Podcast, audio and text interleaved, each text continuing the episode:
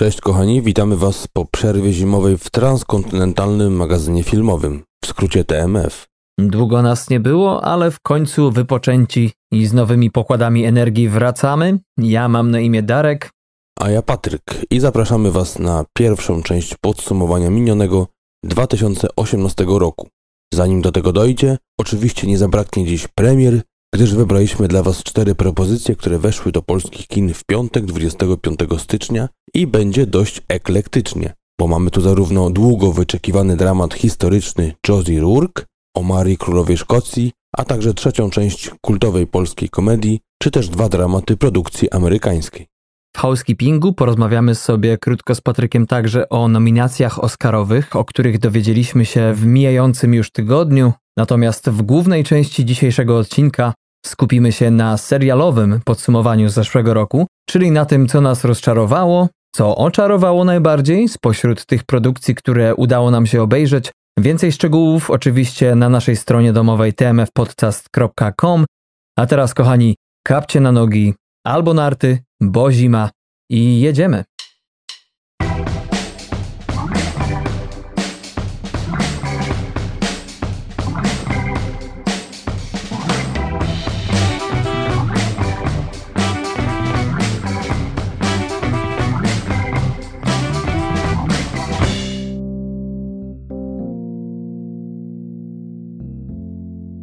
Zawsze jak yy, zaczynamy nagrywać i robimy to takie odliczanie, żeby razem nagrać, to no, różnie to wychodzi. Wiadomo, różnica tysięcy kilometrów i, i, w ogóle, i pewnie też sprzętu. Może też chodzi o internet, o szybkość, i, ale dzisiaj mam taki dziwny odruch, jakbym chciał oszukać przeznaczenie i to klaśnięcie próbuję, próbuję przesunąć w czasie, żeby trafić z tobą.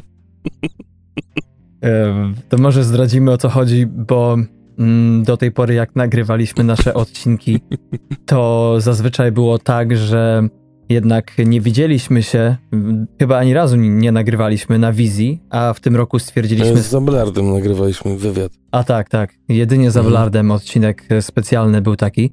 No ale z Patrykiem stwierdziliśmy w, w tym roku, że może to jakoś y, jeszcze pchnie nasze audycje na nowe tory, jak jednak y, załączymy też kamerę na Skype'ie. I e, przypomniało mi to, co powiedziałeś a propos tego, jak próbuję zawsze w ciszy i w ciemności trafić z tobą i obliczyć, y, jaki jest dzisiaj lag między nami internetowy, a teraz też właśnie. No, będą igrzyska chyba, będę musiał prowadzić statystyki. Jak ja już widzę, jak ty składasz ręce, mówię, dobra, to ja poczekam. A ja czekam na ciebie, widzisz? Co za bzdura. No tak to jest, jak się chce synchronizować no. ścieżki, a my to robimy w chyba najbardziej taki mm, frywolny, dowolny sposób, czyli po prostu mamy pełną kontrolę nad materiałem, zamiast nagrywać przez jakieś usługi internetowe, które to same potem poskładają i będzie zbyt idealnie. No, a my jesteśmy, chcemy być przebrudzeni, przetarci, jak ty teraz y, najbardziej pożądany jeans. To znowu wróciły, tak? Czy coś mnie minęło? Czy ja po prostu spałem przez ostatnie 20 lat? No, nie no, chyba tak jest. No, nawet ostatnio widziałem, jak to jakimiś szlifierkami w Chinach zjeżdżają te, te taśmowo te, te, te, te wszystkie dżinsy, żeby takie były wytarte. Jak ja sobie o tym pomyślę, to mam straszną bekę z tego, że kiedyś kupowało się po prostu idealne dżinsy. tak jak mi moja mama opowiadała, jak już się nazbierało te dolary, e, to się kupiło w Peweksie i od razu się tyłkiem po asfalcie szurowało, żeby je doprowadzić do stanu używalności. Dzisiaj to już jest e, defaultowo, powiedzmy, e, można takie kupić. Kochani, wracamy po przerwie. Nie było nas prawie miesiąc albo ponad? Ponad, ponad. Nie, prawie, prawie. A, bo tam było, no tak. No. Zaraz przed końcem roku był odcinek. Tak jest. E, święta za nami, Sylwester za nami i inne mniej lub bardziej przyjemne sprawy. No i w czasie tej przerwy z Patrykiem nie próżnowaliśmy, bo my zawsze próbujemy odgadnąć, co tu zmienić, co tu ulepszyć, co może do czego podejść w inny sposób. Y, no i to wspomniane wideo to jedna rzecz, ale dwa jednak też struktura naszych odcinków. Patryku, jak ci minęła ta przerwa? Czujesz, że udało ci się coś nadrobić? Pewne rzeczy. No na pewno. tym bardziej, że to znaczy nadrobić, w sensie... Życiowo, filmowo, serialowo. Nadobejrzeć, tak. Bo akurat ten okres y, od ostatniego odcinka, nawet jeszcze wcześniej, y, bo to już będzie no, z, z półtora miesiąca, jak jestem y, z powrotem na Islandii i jestem sam, y, bez rodziny, więc no, z jednej strony okupuję to tęsknotą, ale z drugiej właśnie jest to, że popołudnia po pracy, wieczory i ten jeden dzień w tygodniu, weekend, który mam wolny, no w głównej mierze spędzam właśnie na oglądaniu czy seriali, czy filmów, y, więc już, już dość pokaźną mam listę za sobą. Ostatnio, dwa dni temu chyba, na chyba IndieWire, czy na jakiejś takiej stronie, mm, na ich profilu na Facebooku, mm, weszła taka informacja, że Martin Scorsese opublikował listę chyba 894 ulubionych swoich filmów. I ktoś, kto układał tą listę w tytule, czy, czy w podtytule napisał, e, że to jest ciężko w ogóle tyle filmów obejrzeć e, w życiu, ale przecież tak naprawdę to nie wypominam panu Scorsese wieku, ale on ma już po 70 jest, Mhm. czy nawet bliżej 80, więc jakby tak policzyć 50 filmów rocznie, co tydzień jeden, no to, to myślę, że spokojnie do przeskoczenia. No i wiadomo, że, że, że jakby to jest mo- możliwe, że w jego przypadku sz- szczyt góry lodowej i wiesz, obejrzał 8 tysięcy, ale no, A te prawie 900 to jego tylko te udane. ta, to jest wczoraj. Mhm. Co za gość.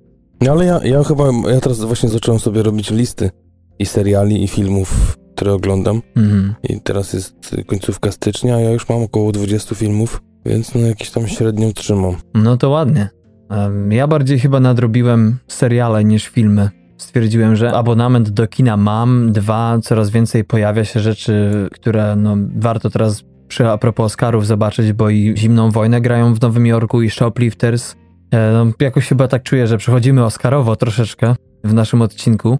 No ale jednak jeśli chodzi o seriale, to stwierdziłem, że mimo wszystko miałem spore zaległości, bo pamiętam, że ty jednak opowiadałeś mi, że obejrzałeś, pamiętam chyba jakiś półodcinek zrobiłeś o tym nawet, nie? Że obejrzałeś pierwsze odcinki pięciu Tak, tych seriali, nie? Tak. Mhm. I już miałeś pogląd na coś. e, także to było, nad tym się skupiłem bardziej. Mhm. A jak Nowy Jork przetrwał tę przerwę i jak przełom roku wyglądał w tym mieście? Powiem ci szczerze, że bo na święta byliśmy w Iowa, tam zresztą stamtąd nagrywaliśmy, nagrywałem ja e, ostatni odcinek i potem po powrocie w zasadzie rzuciłem się od razu w wir e, różnych rzeczy, bo mm, pracy jeszcze aż tak bardzo nie ma, bo każdy aktor prawie pracuje w cateringu w Nowym Jorku, a cateringu przez pierwsze dwa miesiące mało. E, Dym zacznie się w przyszłym tygodniu, ale mm, tak jak ty wiesz o tym doskonale, ale takimi rzeczami zazwyczaj się nie chwalę tutaj. No, nie próżnuję a propos aktorstwa, więc póki jeszcze sezon pilotowy, no on zapasem jest, ale jeszcze się nie zaczął na dobre, no to zacząłem właśnie bawić się w produkcję takiej małej mikroserii komediowej, którą opublikuję sobie pewnie jeszcze w tym miesiącu na internecie i i taki, taki trening to był dla mnie a propos komedii, czyli nagrywania jednej minuty ciągłej jakiejś danej historyjki, którą opowiadam. No, bardzo ciężko jest coś takiego zrobić i dopiero teraz się naprawdę. E, teraz, a propos nawet wczoraj strefy mroku, tamte sceny jednak w tym klasycznym kinie czy telewizji amerykańskiej to nie były teraz tak jak się robi sceny poucinane, pomontowane, tylko jednak e, no, mo, można powiedzieć, że one się składały z mastershotów te odcinki i po nakręceniu tej mojej serii mam ogromny, ogromny szacunek do, do tamtych aktorów, którzy, czy twórców w ogóle, którzy tak to synchronizowali idealnie. No tak, jeszcze to były czasy taśmy, którą trzeba było jak najbardziej oszczędzać, więc pewnie i też Oni jeszcze na koniec przecież e, oglądali wszyscy e, Mhm. właśnie tą czołówkę, czy jak to się tam nazywało, z, z danego dnia. Jeszcze do niedawna tak było, mhm. 15 lat temu. no i tak to zleciało. Kochani, nowy rok, nowe wyzwania. Też udało nam się w końcu odbyć kilka rozmów e, tak zwanych housekeepingowych właśnie w kulisach czy w zaciszu naszej dwuosobowej redakcji. No, od dawna e, takich spotkań nie mieliśmy. Zawsze naszym planem jest spotkać się przed odcinkiem, e, porozmawiać o tym, co będzie w danym epizodzie, a no ostatnie, nie wiem, pół roku w ogóle nie było mowy o tym przez, przez przede wszystkim pracę, żeby jeszcze dodatkowo gdzieś tam w nocy, mojej nocy, e, spotykać się na jakieś rozmowy. E, no tutaj udało się dwa, trzy razy, więc, więc fajnie. Też przegadane kilka tematów, też mhm. nie będziemy zdradzać projektów naszych możliwie wspólnych około podcastowych, ale i podcastowe też postawiliśmy sobie wyzwania różne Także mamy nadzieję oczywiście dalej się rozwijać, ale też. To znaczy, ja ci wejdę w słowo. Powiemy po prostu, że jak się ogląda tyle seriali i tyle filmów, to coś trzeba z tym widzi nam się zrobić. Także e, spędziliśmy ten czas dość kreatywnie, na, na, na brainstormingu przynajmniej. A to coś zawsze, to coś zawsze daje, jest jak, jakiś zawsze początek czegoś. No właśnie. A tak to chyba będziemy jakby gdzieś jakoś tragicznie. Odbijali, co? O, nie. Mówię o tym, że a tak to raczej będziemy szli w tym kierunku, w którym idziemy. Dalej naszym głównym założeniem jest promować filmy nieznane. Tak to będzie też w tym roku. Mhm. E, I tak pewnie też mm, z tym założeniem przekroczymy, jak Bozia da, drugi rok istnienia podcastu, czyli gdzieś w połowie kwietnia. No i zobaczymy, co przyniesie przyszłość, czas, jak to tam się będzie rozwijało. Nie wiem, fajnie na razie jest, więc kontynuujemy. Powiem ci, że ostatnio, mm, jak y, tworzyłem notatki do dzisiejszego odcinka, to sprawdziłem foldery nasze, w których to wszystko sobie tam ładnie składujemy. No i tak y, zobaczyłem trzy w folderze scenariusze 2017, 18, 19 i dopiero wtedy sobie zdałem sprawę, że no drugi rok działalności, ale w trzecim roku działamy, nie? No tak, tak, tak, w trzecim kalendarzowym. Jak ten czas zleciał? Mhm. Hm. Ciekawe. Też sporo podcastów powstało.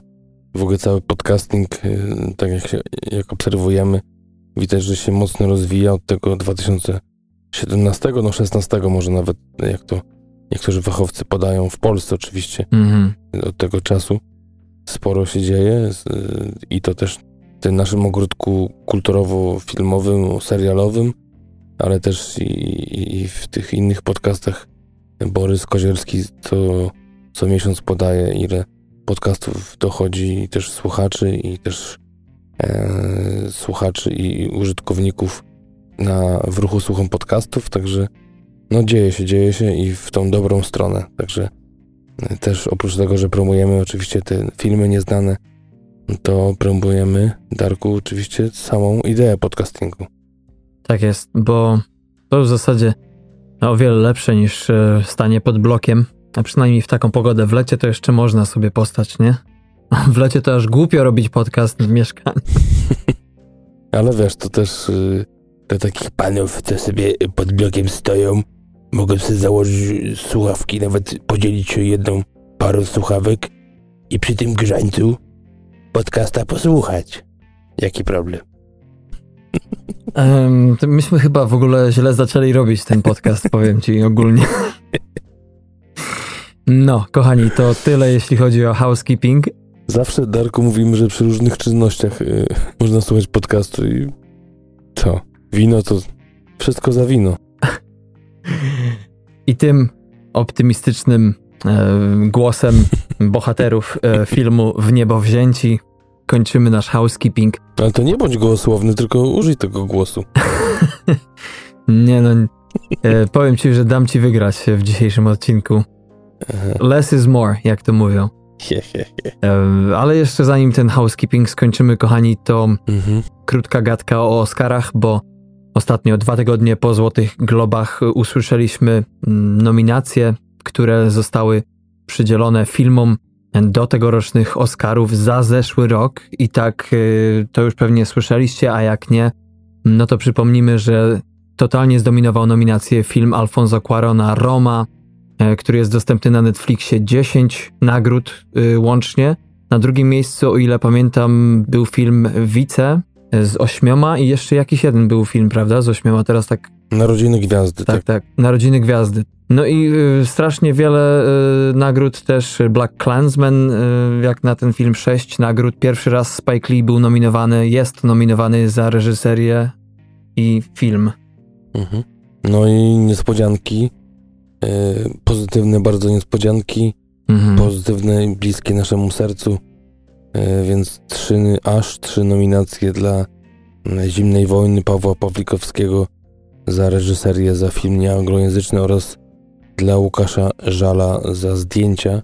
Także świetnie, cieszymy się z tego, tym bardziej, że wypchnął w ostatnim momencie, tak się przynajmniej wydaje, po tych nominacjach do BAFTY czy Złotych Globów mhm. Bradley'a Coopera właśnie z tej kategorii reżyserskiej. No właśnie, to było chyba jedno z największych zagwozdek, jeśli chodzi o mm, to, kogo pominięto, bo no ja mam taki film, który jeszcze będzie w naszym filmowym zestawieniu figurował, ale pierwszy człowiek, czyli First Man, uważam, że jednak nie był to taki, wiadomo, że to nie jest kategoria filmów super ambitnych, ale zdziwiłem się, że aż tak mało nominacji otrzymał ten film. E, w ogóle nie wiem, co robi tam Bohemian Rhapsody, ale to jeszcze nad tym filmem popastwię się w, za tydzień przy okazji yy, omawiania filmów. W ogóle, czy coś cię zdziwiło, tak, tak a propos tych nominacji? Yy, czy jest jakieś zaskoczenie im plus, a jakie im minus? Wiesz, dla mnie każda nominacja dla Jorgosa Lantimosa yy, to jest coś fajnego, bo uwielbiam tego reżysera, mm. aczkolwiek, czego chyba dawno nie używałem tego słowa, może twoja mama nie zapomniała, pozdrawiam zresztą serdecznie, to nie wydaje mi się, że tutaj, nie wiem, jakoś, żeby tutaj się mocno przyłożył.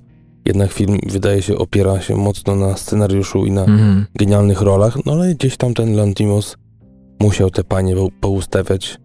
Same myślę, że się tam nie szarogęsiły do końca i ten wysiłek został właśnie doceniony. To znaczy, wiesz, jeżeli to jest tak jak powiedzmy z dyrygentem w orkiestrze, prawda, że są tacy, którzy może sami piszą te melodie i każą wygrywać e, swoim muzykom. Wydaje mi się, że w przypadku Lobstera tak było z Lantimosem, nie? Że on jednak e, tam miał większy wpływ na to, że to był bardziej autorski film, a tutaj jak ten dyrygent, który łączy profesjonalnych muzyków, spiął te rzeczy, o których powiedziałeś. Oprócz tego przecież film nominowany jest za zdjęcia, no i też muzyka jest wyborna w tym filmie.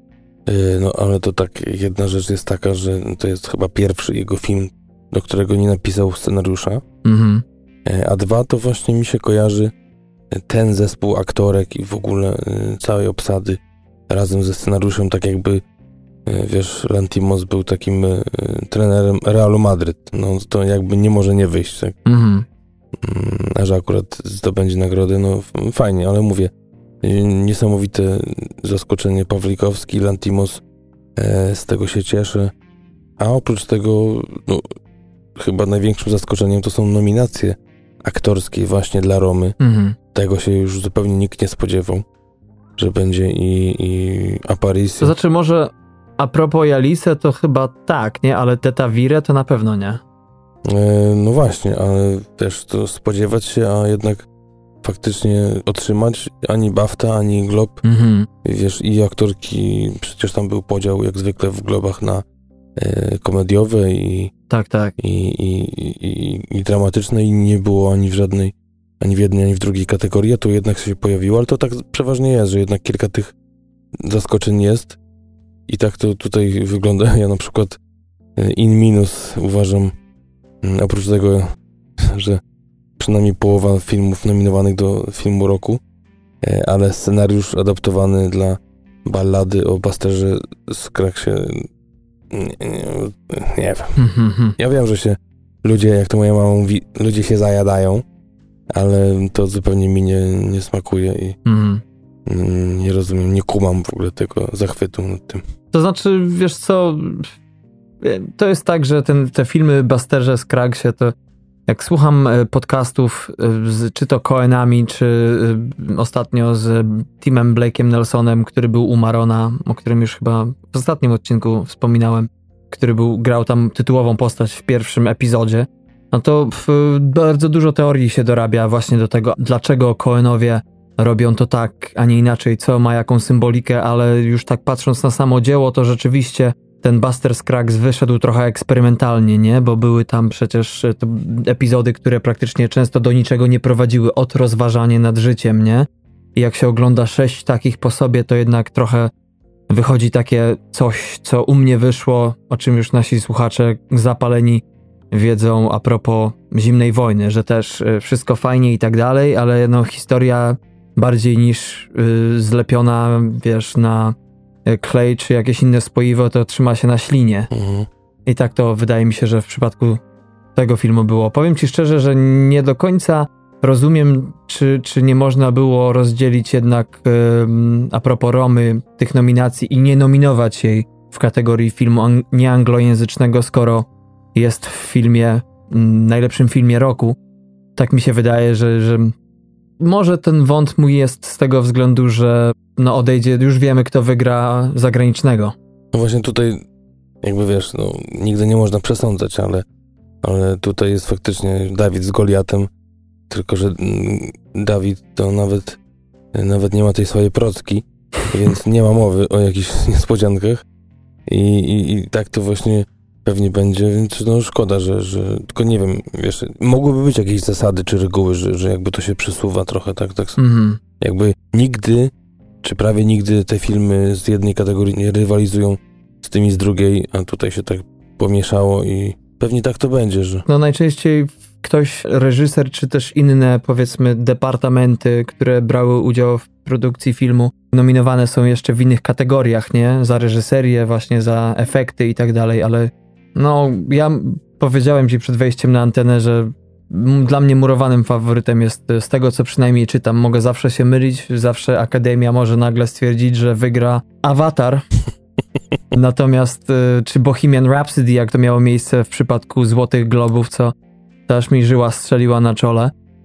Ale no, troszeczkę jednak jest tutaj a propos filmów, głównego filmu, raz, że nie wiem, no Wice w Polsce zbiera świetne recenzje, w Stanach słabe. Czarna Pantera i Black Klansman to oczywiście ważne filmy, ale jakbym miał z dwóch wybierać, który nominować, to czy za temat oba, ale za wykonanie Czarną Panterę zdecydowanie.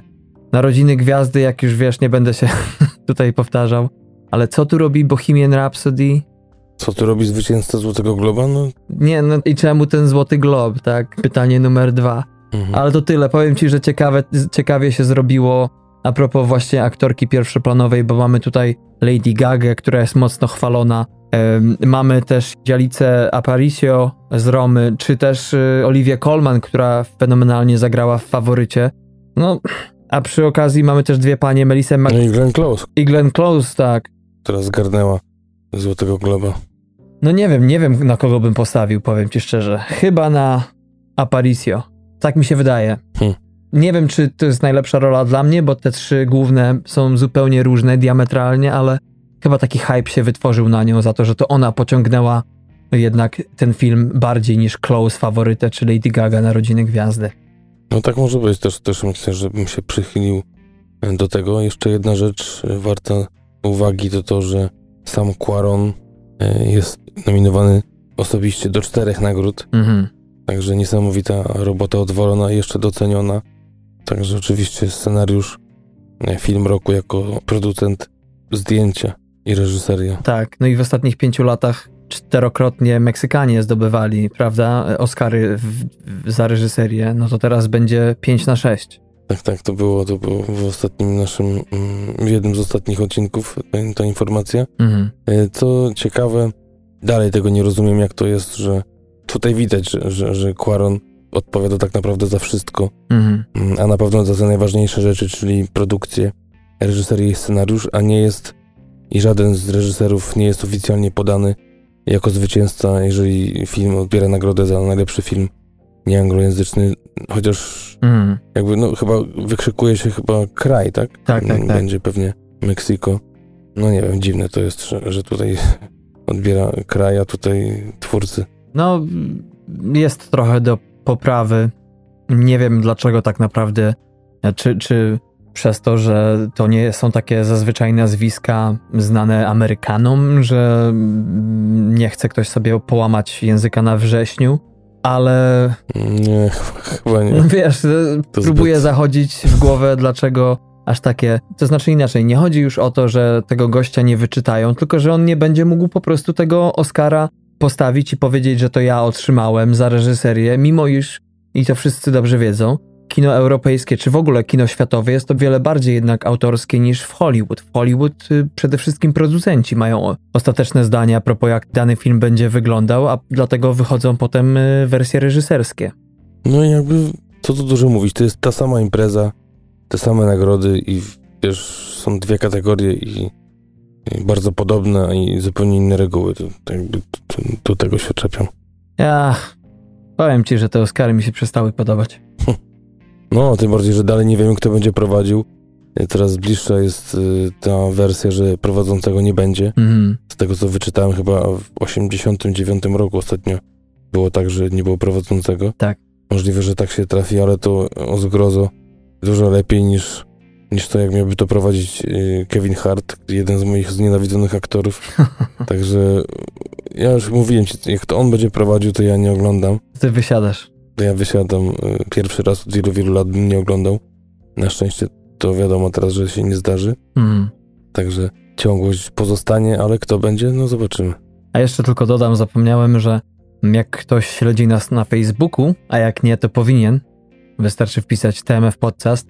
Tam y, ostatnio po nominacjach zwłaszcza ukazują się krótkie filmiki animowane, które były na shortliście Oscarowej i z których pięć otrzymało już oficjalne nominacje, także jeżeli chcielibyście obejrzeć sobie, a naprawdę są to bardzo ciekawe, bardzo ciekawe propozycje, zwłaszcza ta z zeszłego czwartku chwyta za serce, także zapraszamy na nasz Facebook. Przynajmniej to możemy wam oficjalnie, legalnie podać.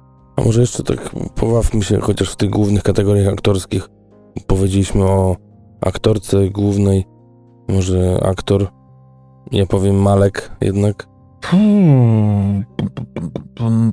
No chyba tutaj w ogóle nie ma co się spierać, bo mm, tak jak Malek gra bardzo dobrze Frediego Mercurego, chociaż ja tak naprawdę powiem ci szczerze, że musiałem dopiero po obejrzeniu Bohemian Rhapsody odświeżyć sobie wywiady z Freddiem, bo ja znałem Frediego tego charyzmatycznego, w, ubranego na biało, w białym podkoszulku ze świecącym pasem.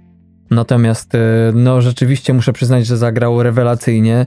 Vigo Mortensena nie widzę, chociaż zagrał ciekawie, ale mm, no Bradley Cooper jedynie, bo ja znałem tego faceta od zupełnie innej strony, z zupełnie innych ról i tu nagle okazuje się, że Bradley Cooper to jest po prostu, no, legenda jeszcze za życia, może jeszcze teraz nie można powiedzieć, tak jak o Amy Adams, ja już zaczynam mówić, że w nominacjach oscarowych to dorównuje DiCaprio i nadal nie może zdobyć nic, ale Bale zagrał też świetnie w Vice, ale chyba w tym roku nie zagrozi Malekowi. No tu też była niespodzianka w e, postaci Williama Defoe, e, który też Mhm. nie był liczony jako faworyt, a a to się pojawił, chociaż był gdzieś tam w jakichś, e, widziałem, przewidywaniach jako ewentualna niespodzianka. E, Ja mówię, ja stawiam na e, Maleka, o głównej aktorce mówiliśmy. Aktor drugoplanowy mi się bardzo podobał Sam Rockwell Mhm. w roli głupkowatego i, i, i, debilnego George'a W. Busha. E, Mam nadzieję, że wygra z Mahershalą Alim, because, because ta rola z kolei mi się w ogóle nie podobała, a chyba jest tutaj faworytem w tej kategorii. Mhm. Nie wiem, jak ty sądzisz tutaj? No, Mahershala Ali zagrał tak jak gra zawsze, tylko że tutaj jeszcze miał to wysublimowanie, ten, ten, ten gest na pokaz, to takie zblazowanie artysty, więc ja to kupiłem, ale też wydaje mi się, że jednak postawiłbym na Rockwella, na pewno nie Drivera, który zagrał nic szczególnego. Zagrał Adama Drivera, chociaż jest to bardzo dobry aktor, ale sam Elliot też się nie nadaje, za mała rola. Natomiast y, jeśli chodzi o kobietę, Powiem ci szczerze, że z dwójki faworyt to już bardziej bym przyznał Stone, ale mówi się, że ma to się rozegrać między albo Reginą King, albo Amy Adams e, z Vice. No właśnie, ja przepadam całkowicie za Emma Stone w faworycie, chociaż generalnie nie jest jakoś tą moja ulubiona aktorka, ale tą rolę doceniam niesamowicie, e, mi się podobała. No i też super żarty miała napisane, nie? No, dokładnie. No, Weiss to już tak y, mniej. To na pewno jeśli tutaj to, to wyszłaby Stone z tej dwójki. Adams naprawdę jedna z, z lepszych y, ról, jeśli chodzi o, o moje oceny. Oceniając takie kobiety przy boku jakiegoś przywódcy głównej postaci w filmie, czy, czy, czy jakiegoś bohatera, to taką żonę, jeśli chodzi, nie wiem, patrząc y, gdzieś pierwsze z brzegu, jak zostać królem czy ostatnio Darkest Hour, to właśnie z takich ról podobnych, to tutaj bardzo się wybija właśnie Amy Adams. No nie wiedziałem, mm, gdyby ulica Bailey umiała mówić, więc ciężko mi powiedzieć coś o King, aczkolwiek dzisiaj trochę o niej powiem, czy może dwa słowa, niedużo, mhm. przy okazji serialu e, Seven Seconds, bo, bo tam dostała też, pamiętam, chyba Globa i tam grała jedną z głównych ról. No ale chyba chciałbym osobiście, żeby to była Stone. No i jeszcze jedna kategoria jest, co do której możemy mieć chyba super pewność a propos kto otrzyma Oscara. Jest to film animowany, tu chyba nie ma innej możliwości jak tylko Spider-Man Uniwersum, który już dostał Złotego Globa i raczej Ralph Demolka ani i Nie ma mocni dwa tutaj mu nie podskoczą. Taka przynajmniej krąży obiegowa opinia. No i tak to się pewnie skończy. Także myślę, że no tam, gdzie jest Roma, to dużo szansy ma właśnie ten film, a inne, no też były jakieś filmy na shortlistach, jeśli chodzi o polskie, polskich twórców na e, filmy krótkometrażowe. Żaden się nie dostał, ale tak jak mówił Darek, prezentujemy teraz przez kolejne tygodnie właśnie te w tej sekcji naszej Vimeo, te, które były na tych shortlistach i, i mam nadzieję, że Wam się też spodobają i będziecie mieli jakiś pogląd na to właśnie, może sami wybierzecie i traficie, kto, kto zrobił najlepszy film. Tak jest, kochani. No i co, chyba tyle, co kolego, a propos Oscarów? No tak, no, myślę, że takie bottom line podsumowanie można e, powiedzieć, że jeśli chodzi o wielkie filmy, wydaje się, że w tym roku to było bardzo słabo. Mm. Nie było z czego wybierać. E, zresztą widać e, też osiem tytułów, no dużo, nie, niedużo, mhm. ale były te głosy podzielone, więc też jakiegoś wielkiego faworyta oprócz pewnie Romy nie ma. Ja mam takie, powiem ci, taką myśl a propos tego, że to jest moje subiektywne zdanie, ale ze względu właśnie na brak y, naprawdę jakości, bo temat był, bo temat naprawdę był w wielu filmach, natomiast dla mnie 2018 rok a propos dużych filmów, czyli Vice, Bohemian Rhapsody, Black Klansman, itp., itd., to są tak zwane feel goody. To są filmy, które po prostu trzeba było sprzedać, na które trzeba było pójść do kina. Przecież nie bez kozery długo się spierano w Akademii, czy w tym roku stworzyć nową kategorię dla filmu popularnego. Mhm. W końcu e, stwierdzili, że nie, bo to będzie. Bo wiesz, niektórzy ludzie myśleli, że to będzie szansa dla Czarnej Pantery czy Black Klansman, ale potem powiedzieli, że to już łaski bez e, tworzenie os osobnej kategorii, żeby czarnoskóry film miał wygrać, więc to zlikwidowali i te filmy figurują w tej głównej. No dla mnie to był taki właśnie film, kiedy świat pomylił wagę tematu z jakością. No. I to chyba do tego też zalicza się Bohemian Rhapsody. Ja tylko dodam, że też wyczytałem, że jest rekord, jeśli chodzi o nominacje dla kobiet. Mm. 28%, także tu też kobiety może nie górą, ale coraz wyżej. Także też się cieszymy, że w ten sposób gdzieś tam zostają wyrównane te szanse i są zauważane kobiety. Do tego trzeba dodać też, że na, na 10 aktorów najczęściej to jest 6, od 6 do 7 kobiet. Kobiety to większość e, tego zawodu, także więcej, więcej szans dla nich, no i żeby się pokazać i no i tak trzymać. To tyle, kochani. A propos Oscarów, zanim przejdziemy do premier, tylko krótka wzmianka, że oprócz naszej strony internetowej tmfpodcast.com czy Facebooka TMF Podcast. Jesteśmy także na Twitterze. Twitter to TMF dolny podkreślnik podcast, a Instagram to TMF Podcast. I oczywiście Facebook, czyli TMF Podcast pisane razem w wyszukiwarce facebookowej oraz nasza strona główna, czyli tmfpodcast.com. Tam dużo od nas, dużo od nas. Dzielimy się tam swoimi spostrzeżeniami na tematy kulturalno-okołofilmowe, i też czasami jest coś fajnego dla oka. Fajny trailer, czy właśnie krótka forma animowana. Więc myślę, że, że gdzieś tam próbujemy y, spełnić takie zachcianki kinomaniaka codzienne, który nie za dużo nie ma czasu i mamy nadzieję, że ta aktywność nasza też Wam się podoba i, i, gdzieś tam nas śledzicie i będziecie nas śledzić też w tym roku na tych wszystkich naszych stronach. Tak jest, do dzieła, kochani. To co, kolego, przechodzimy do premier, co nie? Tak jest. Na pierwszy rzut idzie drugi film od góry, yy, jeśli chodzi o filmy, na które użytkownicy portalu Filmweb zagłosowali, że chcieliby pójść, ale nie bez kozery umieściliśmy go y, na czwartym od końca, ale mimo wszystko może będzie to ciekawy film, na który warto się wybrać, kochani. Złe wychowanie Cameron Post, taki nosi ten film tytuł, jest to dramat amerykański, który jest bardzo podobny, jeśli chodzi o temat do filmu Wymazać siebie z Lucasem Hedgesem, bo opowiada o Cameron, nastolatce, której opiekunowie umieszczają w ośrodku zajmującym się nawracaniem młodzieży. Przypadku Cameron grzechem był romans z najlepszą przyjaciółką.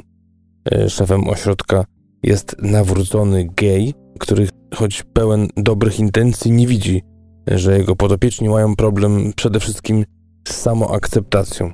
Cameron poznaje na miejscu nieco nadgorliwą Erin oraz dwa wolne duszki, Adama i Jane Fonde, i razem próbują znaleźć sobie miejsce w nowym domu i nie zwariować przy okazji. Tak, a podpatrując e, dole i niedole pensjonariuszy, no poznajemy też kawałek historii, mm, wydarzenia, które doprowadziły właśnie do tego miejsca tytułową Cameron Post. Premiera światowa tego filmu to 22 stycznia zeszłego roku podczas festiwalu w Sundance. E, w kinie ten film wszedł najwcześniej we Francji w lipcu, w Stanach e, miesiąc później, natomiast do tej pory, no można powiedzieć, że ten film w ogóle jest filmem festiwalowym, bo zjeździł takie festiwale jak San Francisco, e, w Nowym Jorku, w Seattle, Karlowych Warach, aż dotarł do Jerozolimy. No i film powstał na podstawie książki pod tym samym tytułem autorstwa Emily M. Danforth. A tą książkę zaadoptowała na potrzeby filmu Cecilia Frudziele, debiutantka jeśli chodzi o fabułę do tej pory y, znana była przede wszystkim jako producentka, a także napisała scenariusz do serialu The Bisexual, gdzie współpracowała z Desiree Akavan, która zagrała tam jedną z głównych postaci. Serial jednak miał dość słabe, a tym bardziej na, jak na serial, recenzję i ocenę na IMDb 5,8. Mm-hmm. No, scenarzystka i reżyserka o której wspomniałeś, czyli e, Desiree Akavan, ma spory dorobek jako aktorka też e, głównie w zasadzie, chociaż właśnie jest to taka twórczyni, która i pisze, i reżyseruje, i gra. Wcześniej jako aktorka wystąpiła m.in. w serialu Flowers z Olivią Colman, który ten serial akurat ma niezłe, niezłą ocenę na IMDb, bo 8.1. No i także wystąpiła, ktoś może zna taki serial Girls, czy Dziewczyny 2015 rok. W obsadzie Przede wszystkim mamy Chloe Grace Moretz, wschodzącą gwiazdę, młodą gwiazdę amerykańskiego kina, którą ostatnio ja widziałem, być może wy także w Suspiri, Luki Guadagnino. Znana jest również z takich filmów jak Carrie, gdzie partnerowała Julianne Moore, czy Bez litości Antoana Fuqua, czy Pozwól mi wejść e, Mata Reevesa. E, obok e, niej mamy też Johna Gallaghera Juniora, który wciela się w rolę pastora Ricka, i ten oto pan znany jest e, z filmu Cloverfield Lane 10, Dana Trachtenberga z roku 2016, czy też z serialu Amazon Olive Kittredge, gdzie mm, wystąpił u boku Richarda Jenkinsa oraz Frances McDormand. Do tego jeszcze możemy dołożyć Saszę Lane, która no, przede wszystkim w tym roku będzie prawdopodobnie błyszczeć e, w nowej wersji odświeżonej z nowym reżyserem i z nowym głównym bohaterem, czyli film Hellboy, a wcześniej film jest sprzed trzech lat American Honey, gdzie partnerowała Shayemu LeBeouf. Budżet dzisiejszego filmu to tylko 900 tysięcy dolarów, cena jak na polskie warunki i tak jest niezłym budżetem, nie? Natomiast zarobił ten film e, prawie 1 400 tysięcy.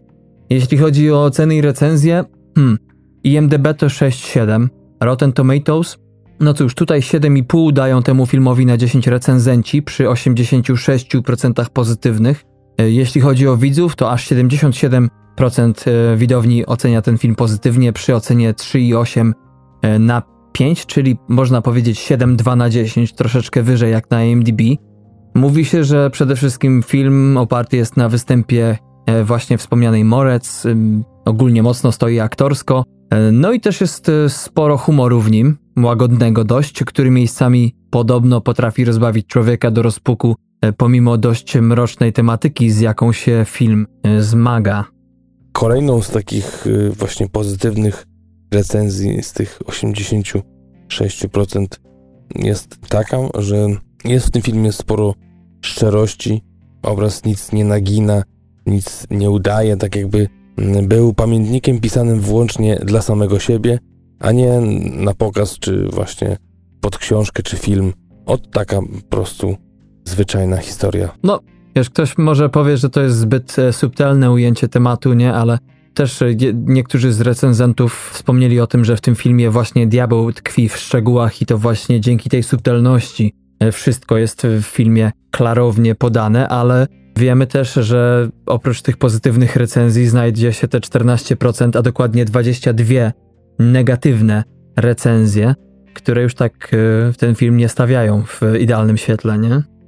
No właśnie, bo przede wszystkim mówią o tym, że film jest niekonsekwentny w sposobie wykorzystania bohaterów, a historie tych, których widać sporo, nie są w dostateczny sposób wykorzystane, mm. czy też to, że, że film miał dobre, czy ma, miał dobre intencje, ale niestety postaci wychodzą mocno karykaturalnie, czy też to, że pomimo Grand Prix w Sundance, gdyż no, taką nagrodę film otrzymał, jednak brak w nim, no takiego, można powiedzieć, takiego zęba mu brakuje i jakby no przez to też może nie, że spłynie po widzu, ale ciężko odbić w nim jakieś, odcisnąć jakieś piętno, żeby zostało na dłużej po seansie. I na końcu jeszcze tylko dodam, e, czas trwania filmu to jest 90 minut, czyli równe półtorej godziny i to jest to, na co trzeba się przygotować. Oczywiście plus 7 godzin reklam, e, kiedy wybieracie stosowną ilość popcornu na film. Tak jest, tak jest. E, to pierwsza propozycja, a teraz mamy, kochani, polską, wspomnianą już na początku, trzecią część filmu Kogel Mogel. Tym razem pełny tytuł to Miszmasz, czyli Kogel Mogel 3. Komedia obyczajowa produkcji MTL Max Film. No i y, oczywiście film, tak jak poprzednie części, opowiada o Kasi, w którą to wciela się po raz kolejny Grażyna Błęcka-Kolska, która mieszka w tej swojej wsi Brzuski i walczy tym razem z bardzo niechcianym zalotnikiem Staszkiem Kolasą. Już to brzmi tak swojsko, yy, aczkolwiek zupełnie inny, typowy dla polskiej komedii jest odbiór już zwiastunu, ale to, to może później dwa słowa. Do Polski wraca też niespodziewanie syn Kasi, Marcin, którego to yy, wciela się Nikodem Rozbicki, E, i od razu wpada w kłopoty. Oczywiście jak to mamusia też wpadała co chwilę, e, tylko to było jakieś no 30 lat temu. E, chłopak ma pomysł na niecodzienny biznes. W tym czasie w Warszawie w rodzinie Wolańskich wybucha kryzys. Wolańska, czyli oczywiście Ewa Kasprzyk, celebrytka i słynna sekstrenerka, wydaje kontrowersyjną książkę. No i oprócz Grażyny Błęskiej-Kolskiej czy Ewy Kasprzyk mamy kolejny powrót y, w obsadzie, bo Zdzisław Wardejn, y, no ile ten pan już nie spędził lat w kinie, bo ja go pamiętam jeszcze z filmów z lat 60. i pan Zdzisław jeszcze ma się dobrze i sporo w nim werwy. No tutaj oczywiście gra męża Wolańskiej i razem z córką Agnieszką buntują się i uciekają z domu przed słynną sekstrenerką. Postanawiają najpierw odwiedzić Piotrusia, w tej roli Maciej Zakościelny, który dziś wiedzie wygodne życie u boku swojej żony Marleny, tutaj Kasia Skrzynecka. No i co, następnie ruszają w nieznane. No a podobno, tak piszą producenci, finał tej wycieczki e, ma przejść do legendy. Tak, tak. Do legendy, a na pewno do historii przejdzie data 25 stycznia, data premiery tego filmu i na razie jedynie w Polsce i pewnie tylko i wyłącznie będzie w Polsce, chociaż E, słyszałem, że dość sporo naszych projektów, naszych obrazów trafia do kina tutaj na Islandii, tylko że w Reykjaviku, tutaj do mnie na północ już nie dociera, ale teraz kolega był na weekend właśnie w Reykjaviku i był na filmie Zabawa, Zabawa. Także tam coraz więcej tych filmów trafia. I właśnie tych takich lekkich, niewymagających, mhm. pewnie dla relaksu. Takich idealnych na 2018 rok. Tak, dla tych zmęczonych Polaków pracą Właśnie tak, nic zobowiązującego, tak po prostu, żeby złapać oddech. Mhm. Ale fajnie, że coś takiego tutaj się dzieje, że jest taki ruch w tą stronę, że, że Polacy też mogą swoje filmy obejrzeć. Wiem, że są po, po prostu z napisami angielskimi. Ej, przepraszam, tak, z napisami islandzkimi. A scenariusz, za scenariusz odpowiada tutaj Ilona Łebkowska, która jest również autorką e, oczywiście dwóch poprzednich części z 1988 oraz 89, mm, ale także e, takich przebojów jak Och Karol z 1985 czy też Nie kłam kochanie z roku 2008. I to zanim jeszcze pani Łebkowska wzięła się za seriale na dobre. Za reżyserię odpowiada tutaj 40-letni twórca Kordian Piwowarski. Wcześniej możecie znać y, takie dzieło tego pana jak Baczyński z 2013 roku. Był to fabularyzowany dokument y, biograficzny. Warszawa Chopina z 2010 roku także dokument, a dzisiejszy film jest to mm, jego debiut na dużym ekranie. No i tak jak powiedzieliśmy, większość obsady powraca. Może pokrótce tylko wymieńmy, gdzie można było tych aktorów zobaczyć.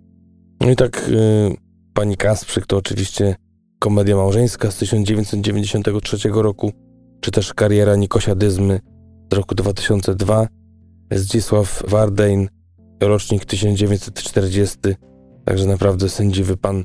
To jest oczywiście film Wabank, czy też Dreszcze, oba z 1981 roku, ale także i wspomniana wcześniej komedia małżeńska.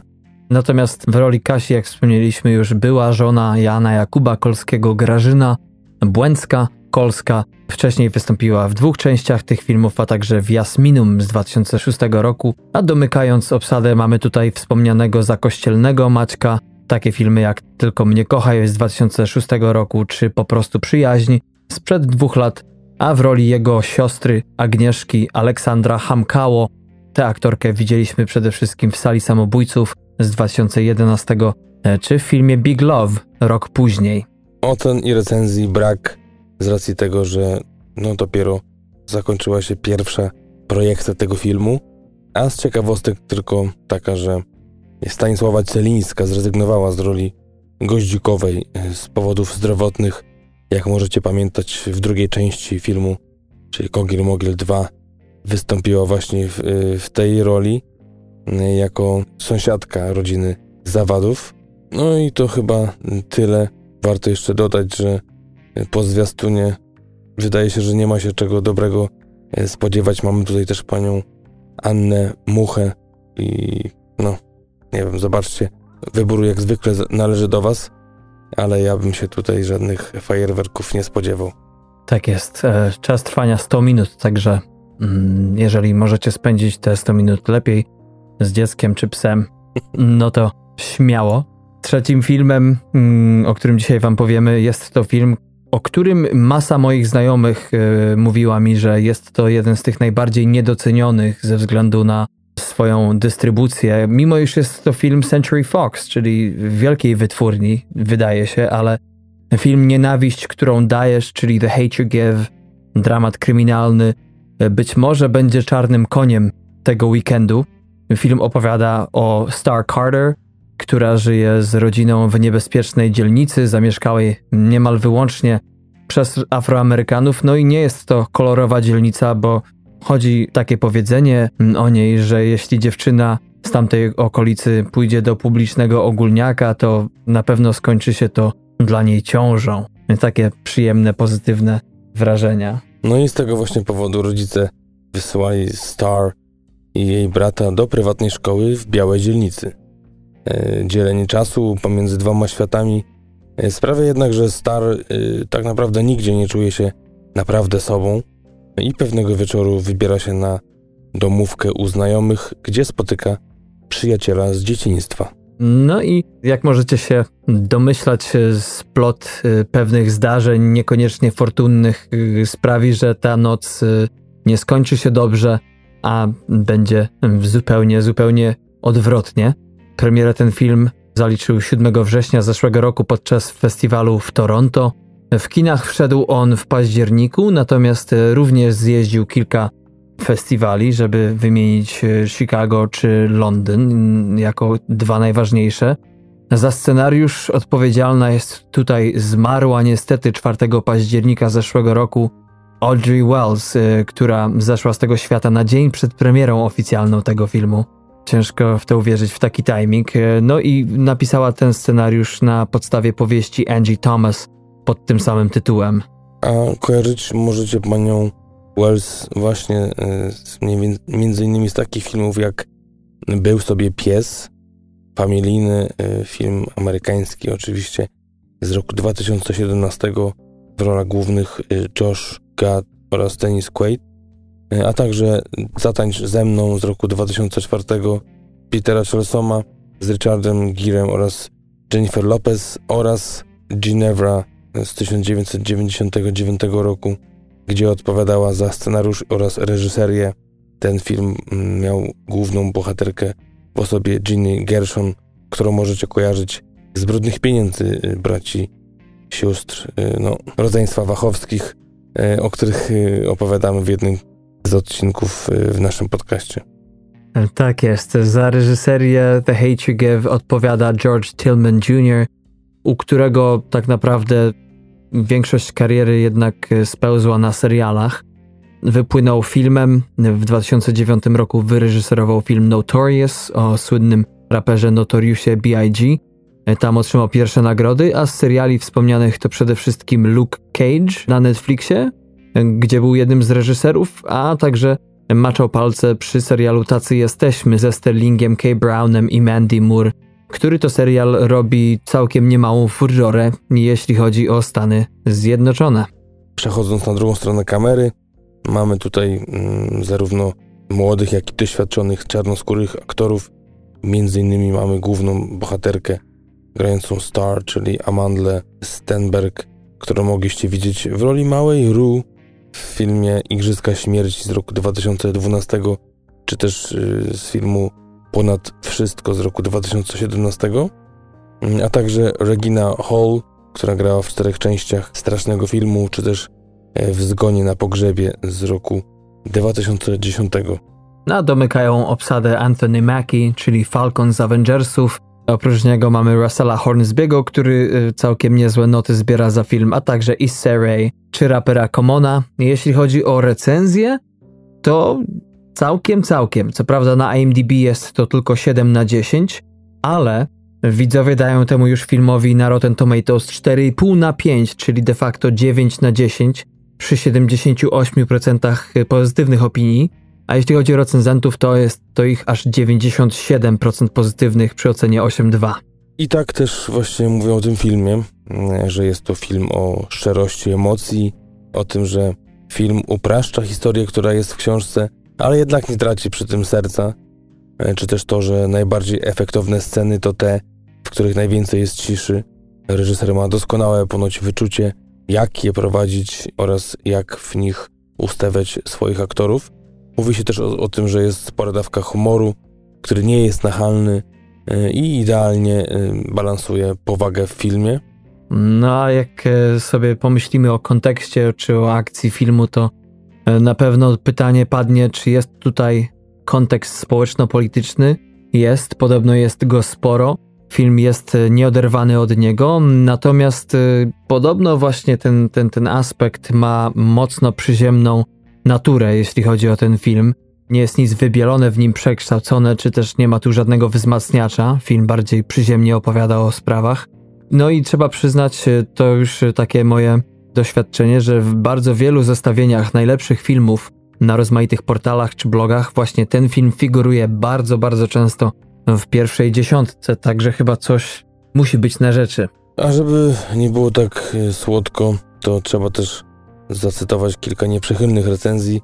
Tym razem jest ich niewiele, bo na 178 jest ich tylko 5, ale jednak mówi się o tym, że jest trochę nachalny i nagminny dydaktyzm, że scenariusz nie daje aktorom możliwości do tak naprawdę pełnego wgryzienia się w postaci oraz to, że mm, skupia się na politycznym kontekście bardziej niż na samej narracji, przez co no, film bardziej skupia się na sloganach. Mm. Tak czy siak e, wysokie ratingi zdecydowanej większości recenzentów wydają się być wystarczającym chyba powodem, e, aby po prostu wstać, wyjść i wybrać się na ten film.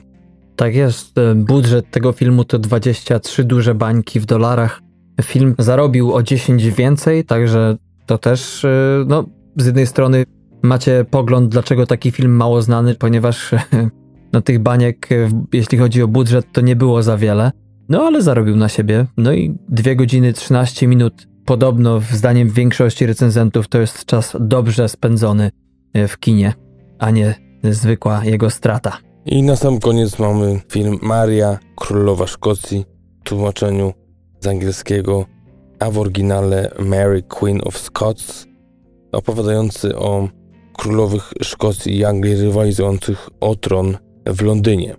E, po nieudanej próbie obalenia Elżbiety I, królowej Anglii, przez jej kuzynkę Mary Stuart, ta zostaje skazana na wieloletnie więzienie, poprzedzające jej ostateczną karę, jaką była egzekucja. Premierę ten film miał 15 listopada zeszłego roku podczas AFI Fest. W kinach e, wszedł on w Stanach Zjednoczonych w ograniczonej dystrybucji 21 grudnia 2018 roku ale także pokazał się już, zdążył i w Polsce, ponieważ był jednym z pretendentów podczas festiwalu Camera Image Festival 16 listopada. Za scenariusz odpowiedzialny jest nie kto inny jak Bo Willimon, facet, który otrzymał nominację Oscarową za film Idy Marcowe z George'em Clooneyem z 2011 roku. Znasz jeszcze jakieś e, jego propozycje, w których maczał palce? No tak, e, serial, o którym chyba dzisiaj jeszcze dwa słowa powiemy, czyli The First z Seanem Penem, który był omawiany szerzej w odcinku 30,5 i to tyle chyba, jeśli chodzi o to, co się znajduje w jego dorobku i tak naprawdę powiedzieliśmy tu o wszystkim i wydaje się, że jest to niewiele, ale zarazem intensywnie i porządnie, a napisał ten scenariusz na podstawie książki Johna Gaya Queen of Scots The True Life of Mary Stuart. Mm, za reżyserię, tak jak Patryk wspomniał na początku odcinka, odpowiedzialna jest Josie Rourke, e, dla której jest to debiut reżyserski, bo e, do tej pory e, bardziej znana jest ze swojej pracy teatralnej, z piastowania dyrektorskich stanowisk, między innymi w takiej, no można powiedzieć, legendarnej placówce, jaką jest The Royal Shakespeare Company. No i sztuki pod jej kierownictwem od lat zbierają świetne recenzje i też obsady The Royal Shakespeare Company mógłby pozazdrościć sam Broadway, bo na deskach tego teatru występują takie gwiazdy m.in. jak Judy Dench czy Tom Hiddleston, żeby tylko wymienić niektóre z nich. No a przechodząc do obsady mamy tutaj mm, Margot Robbie, australijską aktorkę, znaną przede wszystkim z filmu Wilkes Wall Street z roku 2013. Tak można powiedzieć, rozpoczęła się jej kariera, bo e, zapewne kojarzycie ją i najbardziej znacie z przeboju. Z, no u nas ten film był w zeszłym roku, w Stanach był w roku 2017, stąd właśnie w zeszłym roku nominacja Oscarowa za, za rolę słynnej łyżwiarki amerykańskiej, ale także Legion Samobójców e, z roku 2016, a w roku 2020 zagra w filmie Barbie. Jak myślisz, kogo? Kena. Na bank. A partneruje jej mm, jako mm, inna królowa, rywalka jej, Saoirse Ronan, kobieta, która ma tak trudne do wymówienia dla Europejczyków imię jak e, M. Night Shyamalan nazwisko. Mm, jest to 24-letnia aktorka, ale już z trzema nominacjami do Oscara, między innymi za film Lady Bird. E, w zeszłym roku była nominowana, film z 2017 ale także zagrała jedną z głównych ról w filmie Brooklyn z 2015, czy jeszcze wcześniej świetną rolę w filmie Pokuta w 2007 roku. No i oprócz tego mamy jeszcze Gaia Pierce'a, Memento, Tajemnice Los Angeles, czy też Hurt Locker. No i jeszcze ostatnio film, o którym opowiadaliśmy, prawda?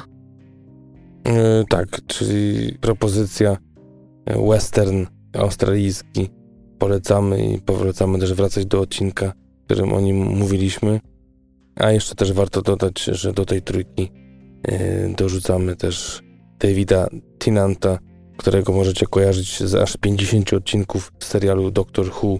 Wcielił się właśnie w postać doktora e, w latach 2005-2013, ale także z serialu ulubionego dla mnie i też mojej żony, ale i też, jak dobrze pamiętacie, Abelard Giza w naszym wywiadzie mówił o tym, że Broadchurch to jest jeden z jego ulubionych seriali i tam właśnie zagrał w latach 2013 2017, a żeby dorzucić jakiś film fabularny Postrach Nocy z 2011 z Colinem Farelem w roli głównej.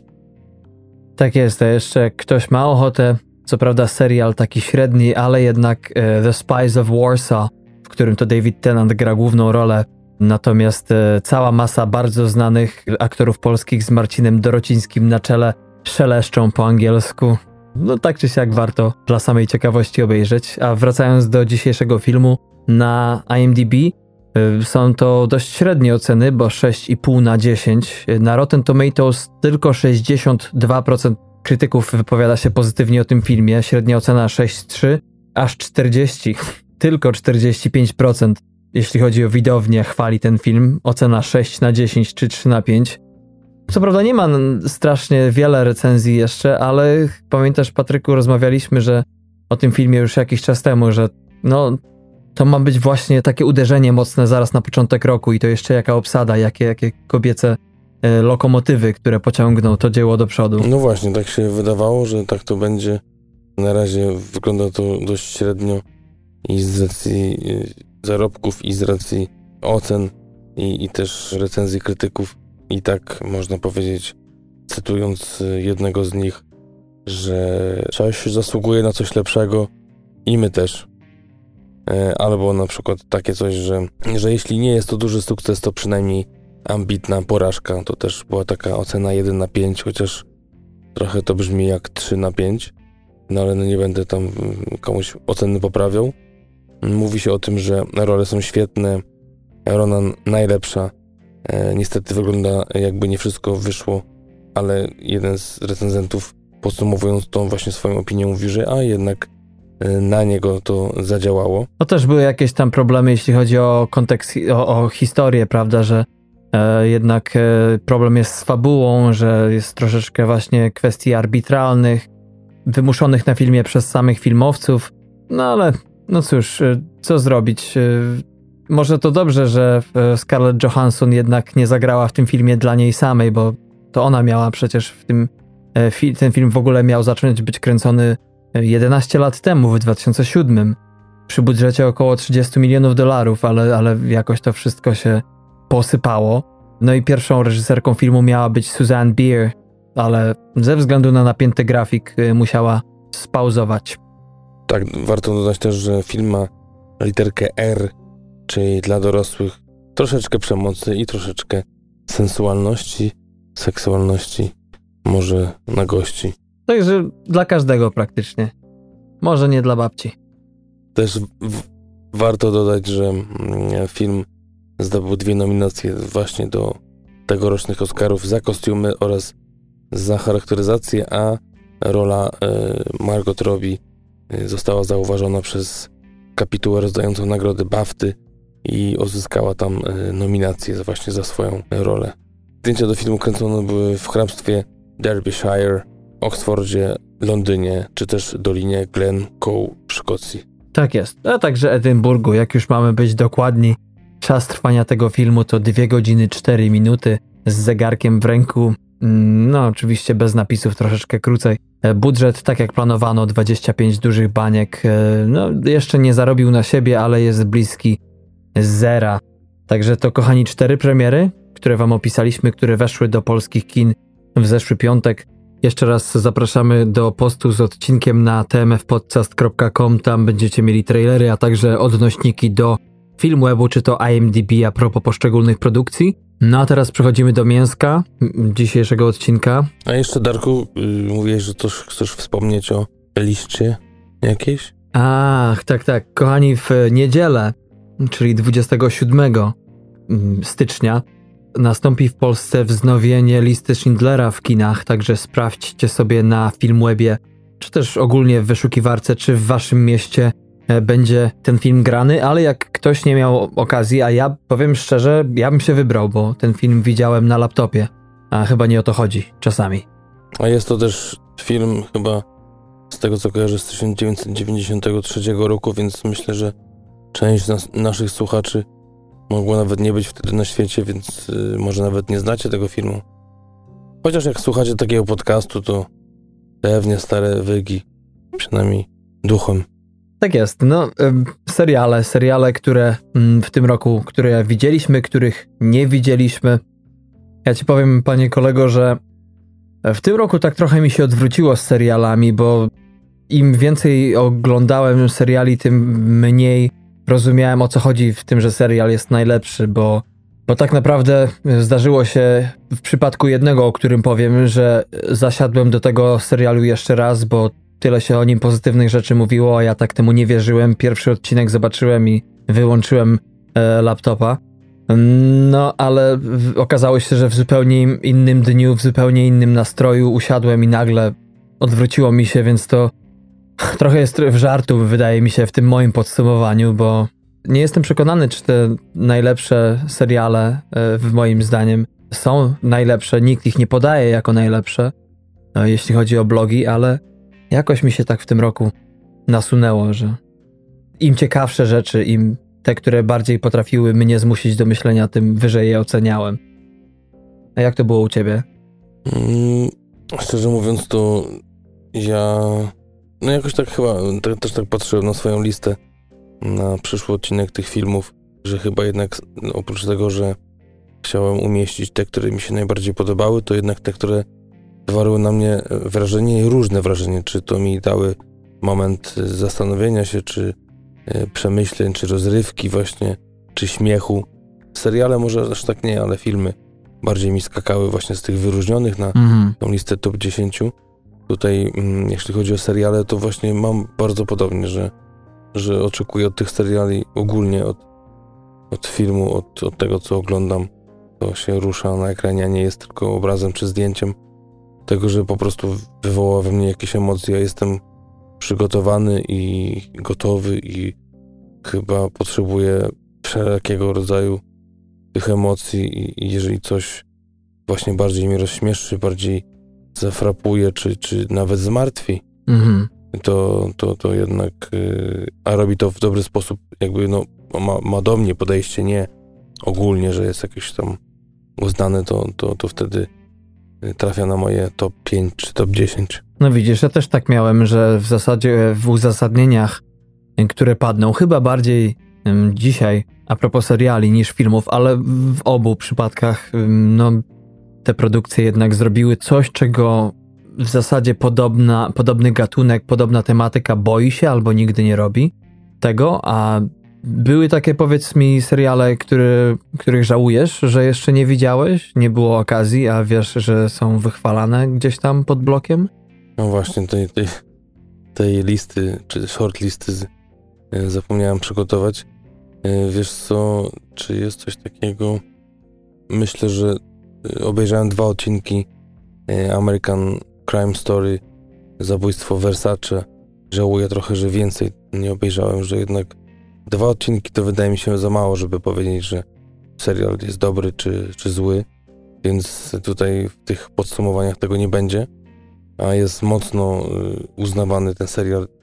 Przede wszystkim właśnie ta druga seria, chociaż pierwsza też raz, że była świetna i też sporo nagród zebrała, mm, więc tego żałuję trochę. Widziałem zalążek talentu aktorskiego Rickiego Martina, y, trochę inną niż zwykle Penelope Cruz i, i, genialnego, przynajmniej w kilku scenach, głównego bohatera, y, młodego, 30-letniego, y, bo teraz aktora, który wspina się po drabinie kariery Hollywood. Mhm.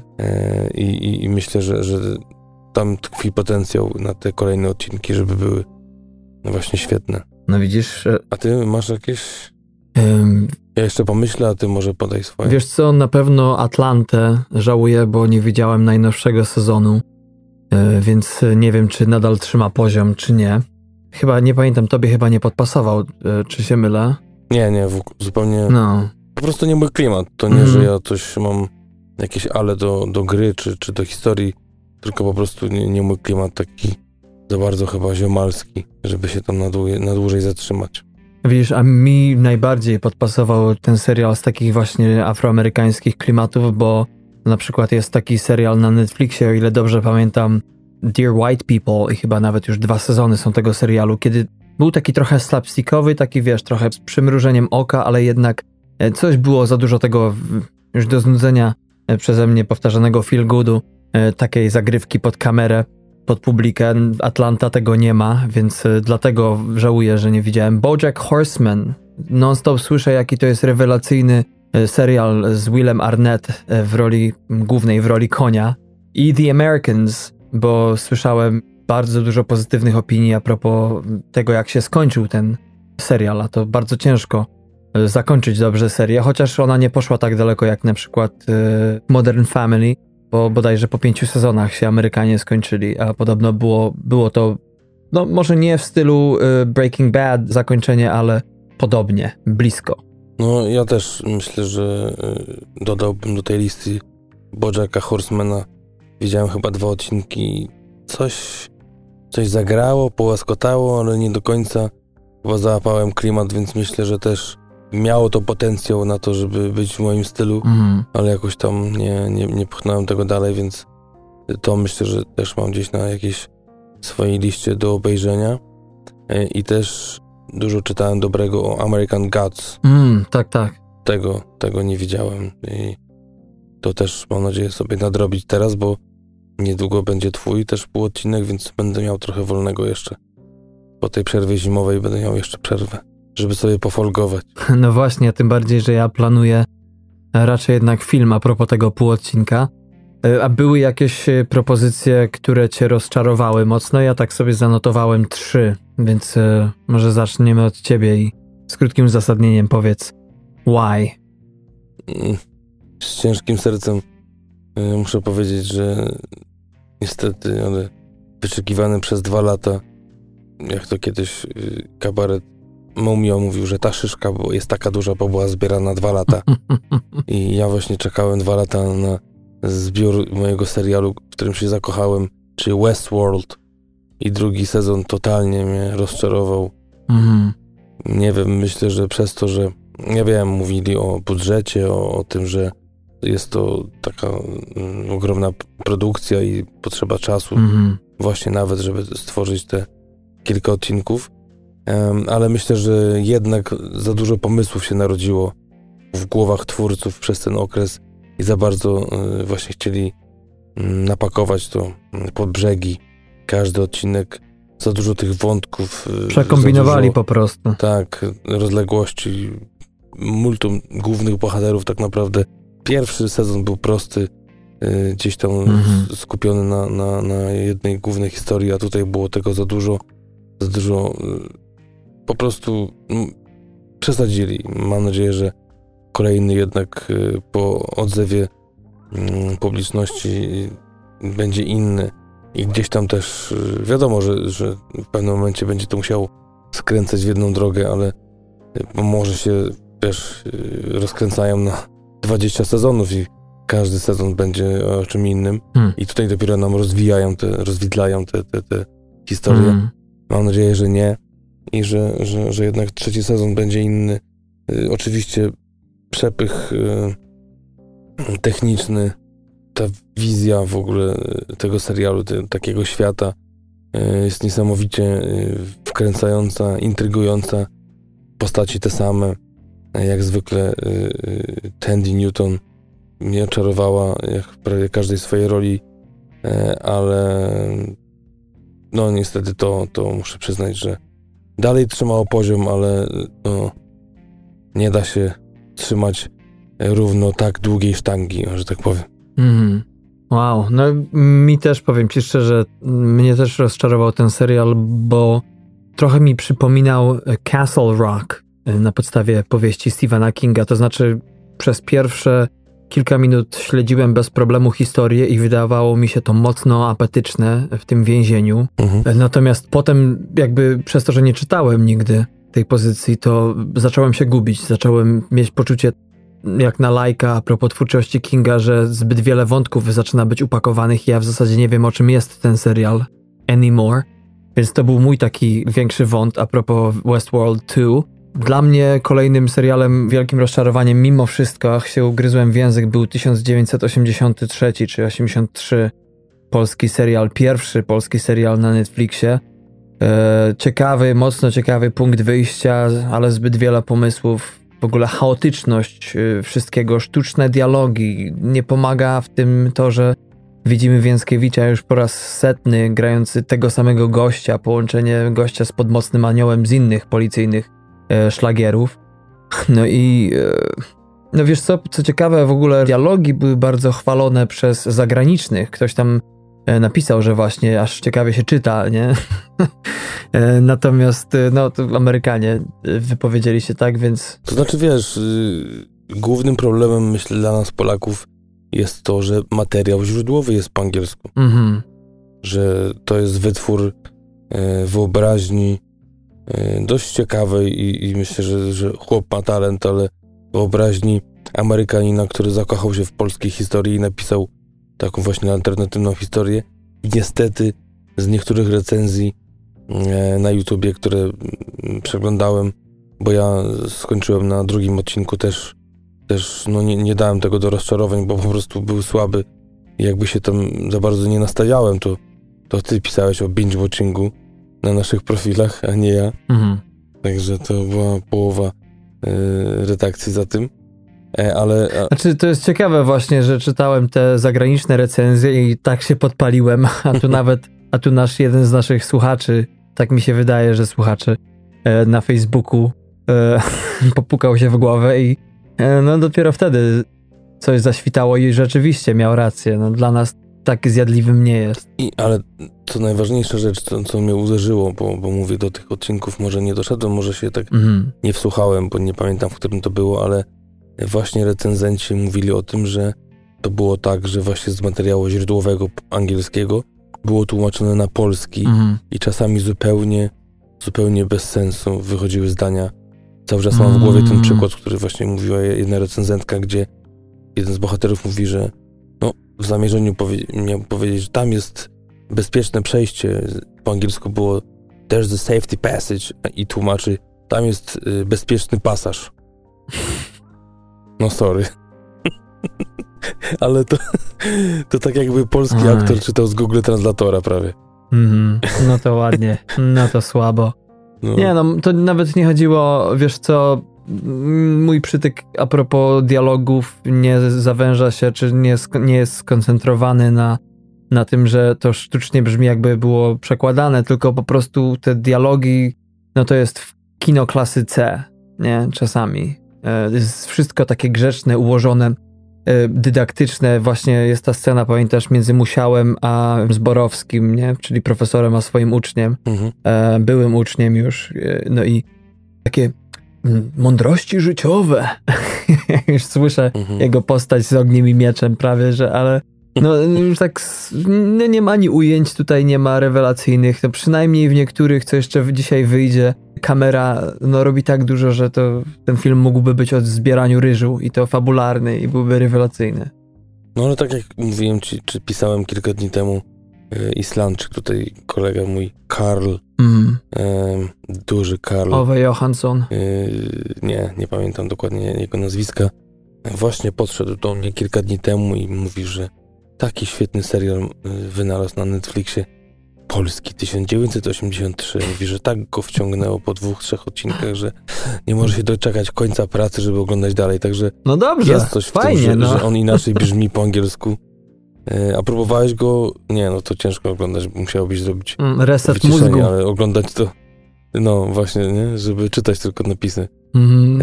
I on zachwycony był. No jest kilka fajnych pomysłów, nie wiem, małe Little China na wiesz, stadionie narodowym, to jest myślę świetny pomysł. Mm. I jeszcze kilka tych takich rozwiązań też, ale właśnie ta też mi się wydawała drewniana gra aktorska, której no, ciekawe dlaczego jakby zachodni świat nie zauważa. Mm. No, zwłaszcza Musiała, którego chyba ty tam zjechałeś. E, nie wiem, nie pamiętam gdzie. chyba w y, ostatnim odcinku, nie?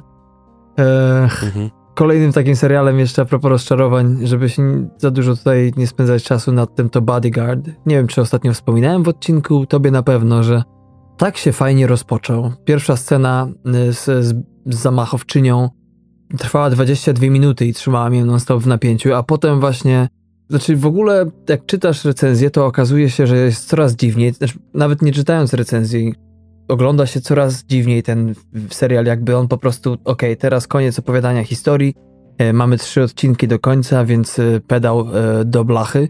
Natomiast jak obejrzałem ostatni odcinek, to myślałem, że to jest po prostu jakaś farsa, jak, jakiś w ogóle kryminał rodem z Dnia Niepodległości, który nie zestarzał się dobrze. I tak mi się wydawało, czy w ogóle moja żona patrzy się na mnie, mówi, co ty zwariowałeś? Mówię, no, no poczekaj, no poczekaj, zrobimy pauzę, tak? No i nie wiem, czy to jej pomogło w cudzysłowie, ale zaczęła widzieć zupełnie mój punkt widzenia. I potem wszedłem na internet, a tam było to. Nie? A propos ostatniego odcinka. I to po kolana. Więc y, no, aż tak spartolić to ja rozumiem Netflixowskie seriale oryginalne, ale nie u Brytyjczyków, na miłość boską. Mm, no właśnie, ja, obejrzałem też chyba, nie wiem, czy to był jeden odcinek, czy dwa, półtora może. Pierwszy na pewno coś tam w sobie miał. Gdzieś tam miałem pomysł na to, żeby, żeby kontynuować oglądanie, ale potem tymi trochę wybiłeś z głowy, chociaż z drugiej strony nie, nie mówię, że mam nie oglądać, tylko że po prostu coś mnie tam może ewentualnie zaboleć mhm. na końcu. Także no może w przepływie tego w cudzysłowie wolnego czasu, gdzie nie muszę szukać kolejnych seriali e, czy filmów na odcinek, to, e, to może sobie jednak dziabnę te sześć odcinków, bo to jednak nie jest dużo. Mhm. E, Wiesz, ja... powiem ci tak, mhm. główny mhm. aktor Richard Madden otrzymał za tę rolę Złotego Globa, także to nie jest tak, że wszystko w tym serialu jest złe. Właśnie jest ogromnym rozczarowaniem dlatego, przede wszystkim dlatego, że ma taki kapitał, e, jeśli chodzi o aktorów, bo e, naprawdę jest fajnie zagrany, ale potem, no, mówiłem ci już przykład, kiedy to e, jest sytuacja podbramkowa, facet stoi, wymierza spluwę w innego gościa, żona tego drugiego gościa stoi obok tego pierwszego, ten się ją coś pyta i ta zamiast mu odpowiedzieć, to robi dwa kroki do niego chociaż panuje zupełna cisza, no i takie błędy reżyserskie, mhm. które się pojawiają. Ale nie wiem, zobacz, być może zapomnisz o tym, co ci powiedziałem do tego czasu i może, a nie wiem, może już jesteś lost cause, bo już nie da, nie da się tego z głowy wytrzepać. Ja czasami właśnie zatrzymuję sobie nawet yy, i cofam takie seriale, jeżeli to na przykład jest Netflix i taka sztuczność wypada, bo no, no. czasami się tak zalewam śmiechem, że, że muszę to przetrawić jeszcze raz, więc może, myślę, że coś takiego, jak nie będę patrzył w telefon, to yy, jestem w stanie wyłapać. Mm, to, to, tak miałeś, to tak miałeś z faworytą, nie? Że, że przewijałeś chyba pierwsze kilka minut na stop. Tak, no. tak, tak. To o tym będziemy mówić w tym kolejnym odcinku, ale pierwsze pięć minut to już było sześć razy przewinięte, dokładnie. Masakra ten początek. No to ładnie. I, ja jeszcze w takim razie dodam mm, jeden kawałek yy, dziegciu Miodu w beczce dziegciu. Tak, dla smakoszy dziegciu. Czyli skandal w angielskim stylu. Mhm. A very British scandal. A very English scandal. O, no tak. Um, niestety chyba dla mnie był za bardzo angielski. Albo za mało skandalu. Albo, albo za mało... Ta, o, to na pewno, bo w ogóle mnie ta historia, ten cały y, y, skandal, może nie będę zdradzał, bo też posypały się nagrody, nominacje. Mhm. Ben Whishaw otrzymał Złotego Globa za swoją rolę. Akurat on mi się wydawał mocno pretensjonalny w swojej roli. E, takiego fircyka, e, żigolaka. No, coś, coś tam dla mnie nie grało w tej jego roli. E, ale przede wszystkim cała ta intryga. Ja wiem, że to jest na faktach, że tak praktycznie jeden do jednego było, ale Zupełnie mi to nie, nie chwyciło, nie zażarło. Były to trzy odcinki godzinne e, i nie podzielam właśnie tych, tych zachwytów nad tym serialem, nad, nad scenariuszem, nad, nad też rolą e, Granta, aczkolwiek nie był zły, ale właśnie to wszystko jakoś, no nie wiem, może to, może to jest to, że wiesz, ja też odbieram to, może, może prymitywnie przez pryzmat dzisiejszych czasów, a hmm. gdzieś tam nie potrafię sobie tego przekonwertować, jak to było w latach 70., końcówce. Jaki to by musiał być wtedy skandal? Słuchaj. Nie wiem, może to jest to. Na pewno poniekąd, ale wiesz co, ja też widziałem ten serial i powiem ci, że no ja najbardziej z niego pamiętam przede wszystkim y, jedną myśl. O matko, jak się Hugh Grant zestarzał. Bo u mnie w głowie non-stop istnieje jako ten młody Lovelas, nie?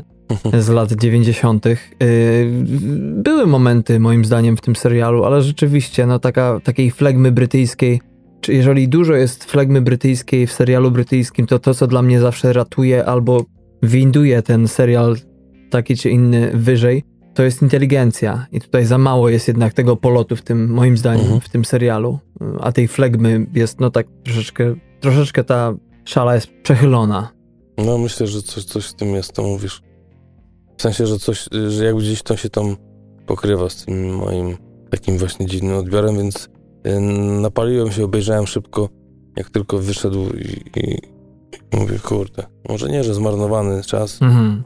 bo przynajmniej miałem, czułem ważną pozycję serialową tego roku za sobą, o której może kiedyś powiem, ale no na tyle mi się nie podobał, że nawet nie myślałem, żeby zrobić bonusa o tym. Mhm. Mm, no i jakoś przeszło i, i, wydaje mi się, że mogło to być lepsze.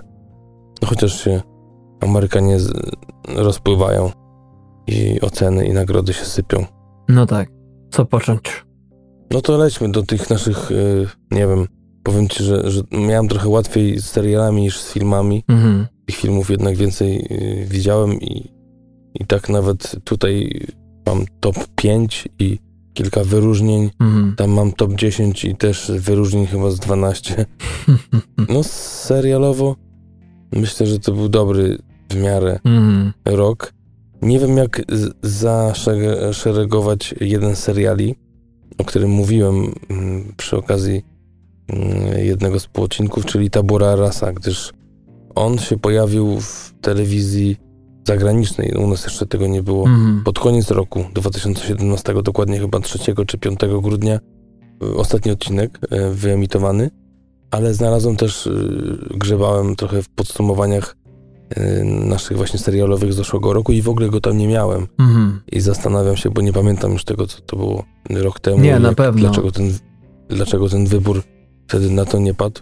Myślę, że, że, ha, że ja go w ogóle odkryłem później. I, tak, tak, jakby tak. to było to. Mhm. E, więc nie wiem, jak go traktować trochę, bo, bo jakby był, mm, to bym go gdzieś tu wrzucił, ale chyba to jest to, że go za późno odkryłem, więc jakby się nie łapie. Czyli to twoje takie oficjalne sory. Tak. sorry tabula, że cię nie odkryłem i nie jesteś na liście. Powinnaś być. Nie musisz się nic martwić, ona i tak ma krótką pamięć. No i co? No weź takie spoilery, no, tu Bezspoilerowo w opisach podcastu, a ty takie... Jakbyś nie powiedział, że jest spoiler, to by nie wiedzieli, tak? No, ale może ty jakoś, y, nie wiem, zacznij od wyróżnień. Jak no dobra, sobie dobra. to ułożyłeś. To ja wyróżnię, ja wyróżnię e, bardzo krótko jeden serial, Maniak. No tak, po prostu ciekawa propozycja, chociaż nie do końca udana. E, do wyróżnień dodam do tego The First, czyli powrót tak naprawdę, no pierwszy chyba serial, e, prawda, w którym większą rolę pełnoobsadową gra Sean Penn. Ale co ciekawe, bardzo niedługi czas po tym, jak Marka Marona mówił o tym, że no, on tak naprawdę rezygnuje na mm. dłuższy okres aktorstwa, bo nic ciekawego się nie pojawia. I dosłownie za kilka miesięcy pojawił się ten serial. No widzisz. Także musiało go to mocno jakby ten scenariusz uderzyć mm. i mhm. jakby wiesz, haczyk załapał. No chyba tak, chyba tak. E, wyróżnię też zarówno Wild Wild Country, który był jednym z najlepszych e, seryjnych dokumentów, jakie widziałem w zeszłym roku. Po prostu, no, zacytuję tu klasyka z Rumi Beret. Mm, niesamowicie, świetnie się oglądało wszystkie odcinki. Babylon Berlin, czy Babylon Berlin, o którym był jeden z moich półodcinków. No, Miodzio, naj, najdroższy nieanglojęzyczny serial e, w historii ale wyróżniłbym najbardziej z tych wszystkich The Kaminsky Method i teraz zastanawiam się, co o nim powiedzieć, bo z jednej strony myślę nadal, żeby go wcisnąć na półodcinek, a z drugiej strony nie jestem pewien, natomiast to był ten serial, do którego po pierwszym zasiądnięciu po prostu nie miałem serca i stwierdziłem, odpuszczam sobie ten temat. E, slapstick, e, no, tania produkcja Netflixowska z wielkimi imionami, bo i Alan Arkin i Michael Douglas grają główne role. Ale mówię, za drugim podejściem tak mi się to odwróciło, iż zupełnie w innym świetle. Chyba ta, ta, ta rozpiętość doznań moich a propos tej produkcji yy, sprawia, że nawet jeżeli ten serial nie jest rewelacyjny, to dla mnie i tak dużo mi sporo dał do myślenia też. Yy, powiem tylko krótko, kiedy nie stara się być śmieszny, to wtedy mu to najlepiej wychodzi, ten humor. No to tutaj chyba też możemy płynnie przejść do mojej listy wyróżnień. E, ale jeszcze też zahaczając o twoje wyróżnienia, czyli na, za maniaka, mm. to też muszę powiedzieć, że to chyba też jest taki serial, który, którego żałuję, że nie zobaczyłem. Też widziałem dwa odcinki i ładnie się rozkręcał, ale mm. no nie wiem, coś ostatnio mam tak, że nawet jak coś fajnie idzie, to, to gdzieś tam zanika, jak na przykład Happy Valley, Aj. do którego wracam chyba od dwóch lat i nie mogę. Mm. I nie mogę sobie darować, zawsze mam wyrzutu sumienia. Jeden z moich e, ulubionych brytyjskich tam, seriali ostatnich lat. No właśnie, ja, ja też ciężko mi żonę przekonać, więc chociaż mówię, że jest kryminalny, że świetny, bo widziałem pierwsze chyba cztery odcinki. Mm. E, no ale no, niestety nie obejrzałem całego. I tak samo właśnie z tym maniakiem, że za głęboko nie, nie poszedłem w ten serial. I właśnie mam kamiński metod. Y, miałem podobne wrażenie jak ty. Obejrzałem pierwszy odcinek i zupełnie mnie y, do siebie nie przekonał, a mhm. po tym jak powiedziałeś, żeby właśnie dać mu drugą szansę, czy to, że ty dałeś mu, to obejrzałem pod rząd sześć odcinków od razu. I Oscar. I Oscar, tak. No zresztą Złoty Glob za najlepszy serial komediowy i dla Michaela Douglasa. Mhm. Tak, no właśnie to mnie chyba tknęło, powiem ci, do dania mu kolejnej szansy, bo no mówię, albo to jest kolejny Bohemian Rhapsody, albo jednak tu coś jest jednak na rzeczy, no i zadziałało. Wiesz co, wydaje się, tak właśnie myślałem a propos tego, że yy, a propos pisania scenariuszy, mhm. na przykład serialowych, wiesz, jakby niby wydaje się, że, że jest, ma jakiś potencjał, ale jednak, no o czym będzie serial, który mhm. piszesz? No o dwóch starych ludziach, którzy sobie tam rozmawiają, Mówią o tym, co ich strzyka, co ich nie strzyka. Jeden jeszcze, no mają zupełnie inne życia. Jeden był aktorem, drugi agentem, chociaż też w show biznesie. Mm. Nie wiem, czy serio to, to gdzieś tam bym kupił ten pomysł jako, jako producent, yy, żeby go sprzedać i że to faktycznie będzie świetne. No chyba, że może z jakimiś dialogami, wiesz, konkretnymi, yy, które by tam już zagrały, ale faktycznie jest ta chemia między Arkinem i, mhm. E, i Douglasem. Są fajne postacie poboczne, na przykład córka e, Arkina. E, nie wiem, czy to jest, dobrze kojarzę, to jest aktorka, która grała dyrektorkę w Hausie? Mhm. W ogóle gra taką, tak, tak, tak. wiadomo, że Arkin jest, jest po 70, ta córka jest, nie wiem, blisko 50 czy około, ale w ogóle, no, raz, że świetnie się trzyma, dwa, faktycznie Świetną taką, rolę gra. Mm. Taką podlotkę, jakby jak miała 20 lat y, gra, a nie, a nie tam właśnie mm. mocno już po 40. A wiesz, żeby nie wspomnieć chociażby jej wielkiego wejścia, jeśli chodzi o ten y, serial, wielkiego pojawienia tak. się, nie? To jest genialna scena na pogrzebie. Tyle mhm. tylko zdradzimy, nie wiadomo o co chodzi, ale obejrzyjcie. To jest w ogóle jedno chyba, to jest to, co mnie ujęło, bo powiedziałem żonie, z którą obejrzałem połowę pierwszego odcinka, i powiedziałem jej, że po prostu dalej rzeczy się dzieją takie, które zupełnie mnie zaskakują, których bym się nie spodziewał po tym serialu po pierwszych 15 minutach. I co ciekawe, powiem ci, że mocno porównywałem ten serial wtedy, kiedy mi się nie podobał do tego, do Barego, który u mnie zajmuje numer 5 a propos najlepszych seriali od końca ponieważ y, no, też jest podobna tematyka. Mamy niby właśnie troszeczkę sporo, znaczy sporo słownictwa typowo aktorskiego, mamy tę dynamikę, różne inside joke'i, nie? Z sali prób i tak dalej. No i tu to wychodzi słabo, a w Barym właśnie, no, to wychodzi zupełnie lepiej. Bill Hader zrobił tak niesamowitą rzecz, no facet, który ma korzenie w SNL, wystąpił też w kilku komedyjkach. No, wykolejona to może nie była komedyjka, bo w Stanach dość popularna, ale tam Barry to płatny zabójca, który jest znudzony życiem, wypalony zawodowo i przenosi się do Los Angeles, aby tam wykonać robotę dla czeczeńskiej mafii. I wpada w sidła grupy teatralnej i zaczyna się z tym coraz lepiej czuć.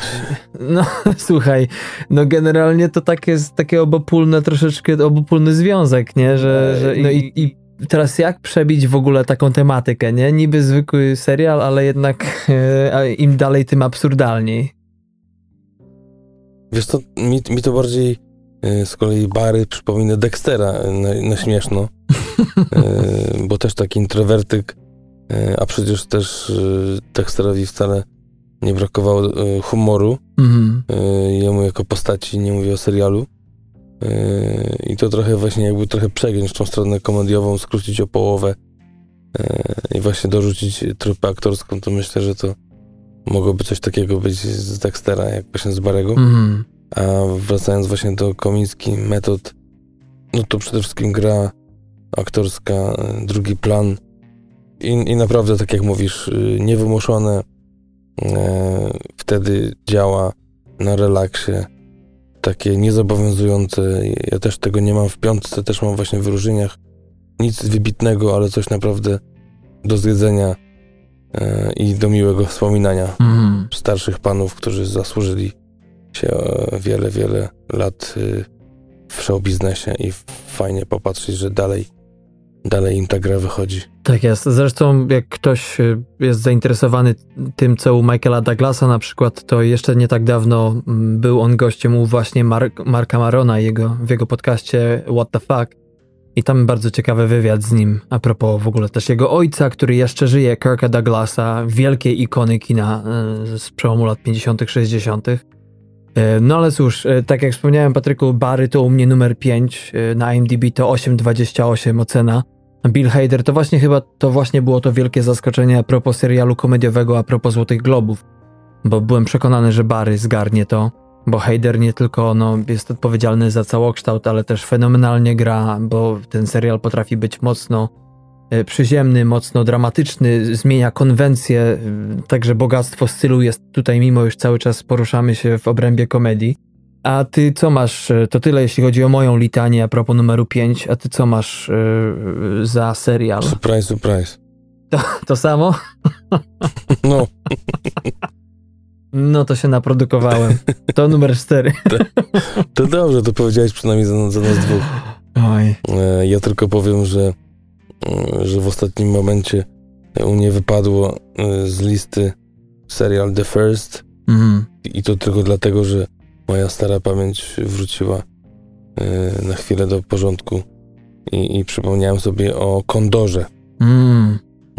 A tak naprawdę właśnie przeglądając odcinki naszego podcastu, gdzie zawsze po odcinku mówię o jakimś serialu, przejrzałem właśnie te, które wyszły w zeszłym roku. Mhm. I, i właśnie miałem i The First, i miałem Kondora i tak trochę poważyłem, poważyłem, wyszło mi, że jednak Kondor, mm, jemu właśnie przydzieliłem czwarte miejsce. Mhm.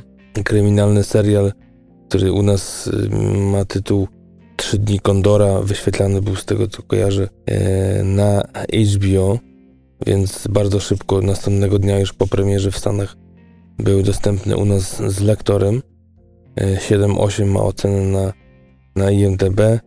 Świetny William Hurt, e, świetny Max Irons e, e, w głównej roli. Brenton Fraser też w zupełnie niespotykanej dla siebie roli. Mira Sorvino. Mhm.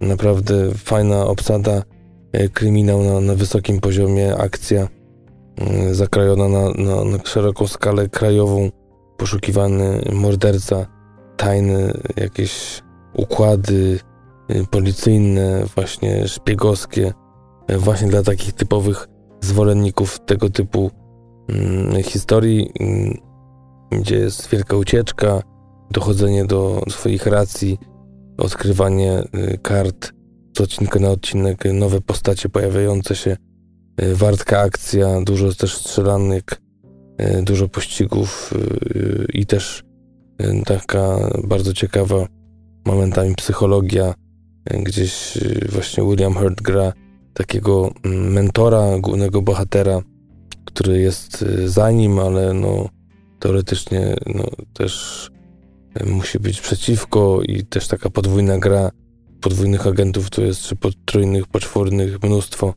i naprawdę to wciąga i, i, i polecam, tak jak polecałem w odcinku, tak samo mm, mówię, stawiam na miejscu numer 4 w tym zestawieniu co zeszły rok. A ja żałuję, że nie widziałem Kondora. Ale to jeszcze do nadrobienia. Było blisko chyba. No, niedaleko. Yy, skoro ich trzy jest, trzy dni Kondora, to w końcu jeden się trafi. E, u mnie na numerku cztery mm, wisi sobie Big Mouth na Netflixie. Ocena na IMDb 8,81, czyli no prawie miodzio.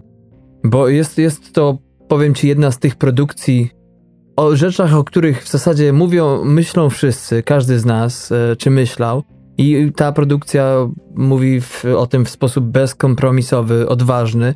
Y, sam zdaję sobie sprawę z tego, że oczywiście jest to humor, który albo się rozumie, czy kupuje, albo nie. Więc y, no, jest to chyba najbardziej kontrowersyjny z dotychczasowych seriali na mojej liście. Ani nic on nie gloryfikuje, przynajmniej dla mnie, chociaż y, no, niektórzy wprost mówią, że łamiąc tabu, serial nadaje tematom dorastania i seksu łatkę cool, um, ale też nie gani nic, jak w przypadku Barego na przykład. Y, nie, nie komentuje um, negatywnie. No i oprócz tego uwielbiam właśnie to, że można w jednej scenie zobaczyć rację zarówno jednej, jak i drugiej osoby. Jest taka jedna, w której to głośna, no niegrzesząca można powiedzieć elokwencją dziewczyna staje się łakomym e, kąskiem spragnionego bliskości chłopaka. Taka sytuacja. No i dochodzi do całej masy dziwnych, nierozważnych i niezręcznych działań, po których, jak już wiesz, opadnie cały kurz związany z tym stylem serialu. No, kto wie, kto widział, ten wie o co biega, czyli z tą całą, e, z tym całym językiem używanym i tak dalej. To powiem ci, byłem zszokowany, że twórcy potrafili znaleźć wyjście z tej całej sytuacji, tak dobrze i obiektywnie ją przedstawić, w której każdy w zasadzie coś ma za uszami i w zasadzie każdy, choć popełnia wielki błąd, to jednak rozumiemy, dlaczego się usprawiedliwiają, widzimy ich rację i to jest, to jest coś, czego w dobrym serialu nie powinno zabraknąć a w tym jest tego sporo, to tylko jeden z przykładów. Mówię, tak albo się ten serial kupuje, albo nie. Tak jak wiesz, pamiętasz z miasteczkiem South Park, od razu byli tacy, którzy nawet w czasach świetności tego serialu jechali po nim na całego. Tak jak kiedyś Aśka Kołaczkowska powiedziała tobie i mi, że słowem na K ze sceny to trzeba umieć rzucić, żeby je wpleść w swój scenariusz i wydaje mi się, że ten robi to tak bezkompromisowo, że po prostu no albo się poddajesz, albo wychodzisz. A też myślę, że dwa słowa wspomnę o naszej rozmowie a propos tego serialu, mm-hmm. w którym nawiązaliśmy do Sex e, Education, który teraz pojawił się niedawno, e, pod koniec chyba roku na Netflixie też. Mm, właśnie to, że tamten, o którym ty mówisz, jest przede wszystkim animowany, amerykański. Tym, o którym ja mówię teraz, jest brytyjski, mm-hmm. fabularny i to, jakie jest e, właśnie podejście Amerykanów i e, Brytyjczyków e, do, do tematu seksu, do właśnie tej pruderii, którą, ten, pod którą tak naprawdę skrywa się cała Ameryka, że właśnie przemoc, krew, flaki to potrafią pokazywać jako pierwsi, ale już jeżeli chodzi o mhm. seks i te tematy, to, to jednak są bardziej pruderyjni od takich mocno otwartych na te tematy Brytyjczyków. Tak. I, i że tylko właśnie w takiej konwencji kres, kreskówkowej, animacyjnej mhm. y, Amerykanie mają, czują wolność. Tak, tak. Albo w przypadku na przykład takiego American Pie, nie? Bo są oczywiście rzeczy edgy tak zwane, ale bardziej jako farsy, jako super Właśnie, komedie. jako farsy. Nie? No. A tu te, te, mówimy o takim głębszym podejściu do tematu Wiesz, że, że musisz mm-hmm. i psychologicznie już, a tutaj to jest takie, American Pie to jest takie mocne zaśpiewanie tematu na takim najprostszym, najpłytszym mm, poziomie. Zresztą pamiętasz tą rozmowę y, naszą, kiedy to m, mówiliśmy o tym w przypadku właśnie Big Mouth, że gdyby zamiast dorosłych, którzy użyczają swoich głosów dzieciom, y, po prostu wziąć młodych aktorów i dać im te same linijki, to mimo już byłoby o tym samym, prawda, to jednak mhm. byłoby to nie do zaakceptowania. Nasz mózg po prostu nie owinąłby się wokół tego i byłoby to chyba najgorsze posunięcie w historii e, serialu, nie? Zrobić coś takiego.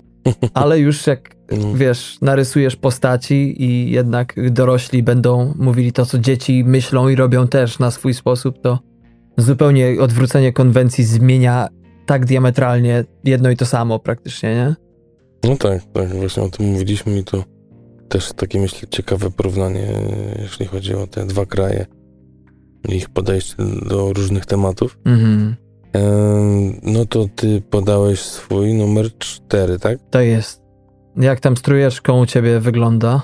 No to ja daję trójeczkę, czyli to, co tobie poleciłem zaraz, jak tylko zacząłem oglądać i tak moja miłość trwała do końca ostatniego odcinka, czyli serial Ucieczka mm. z Danem Mory, serial w reżyserii Bena Stillera w osobach e, twórców widnieje Brett Johnson i Michael Tolkien, ale dużo artykułów czytałem o tym właśnie, jak to Ben Stiller, nie wiem, myślę, że też jest producentem wykonawczym, jak zabiegał, gdzie to ma być kręcone, mm. jak to ma wyglądać e, od tej strony realizatorskiej.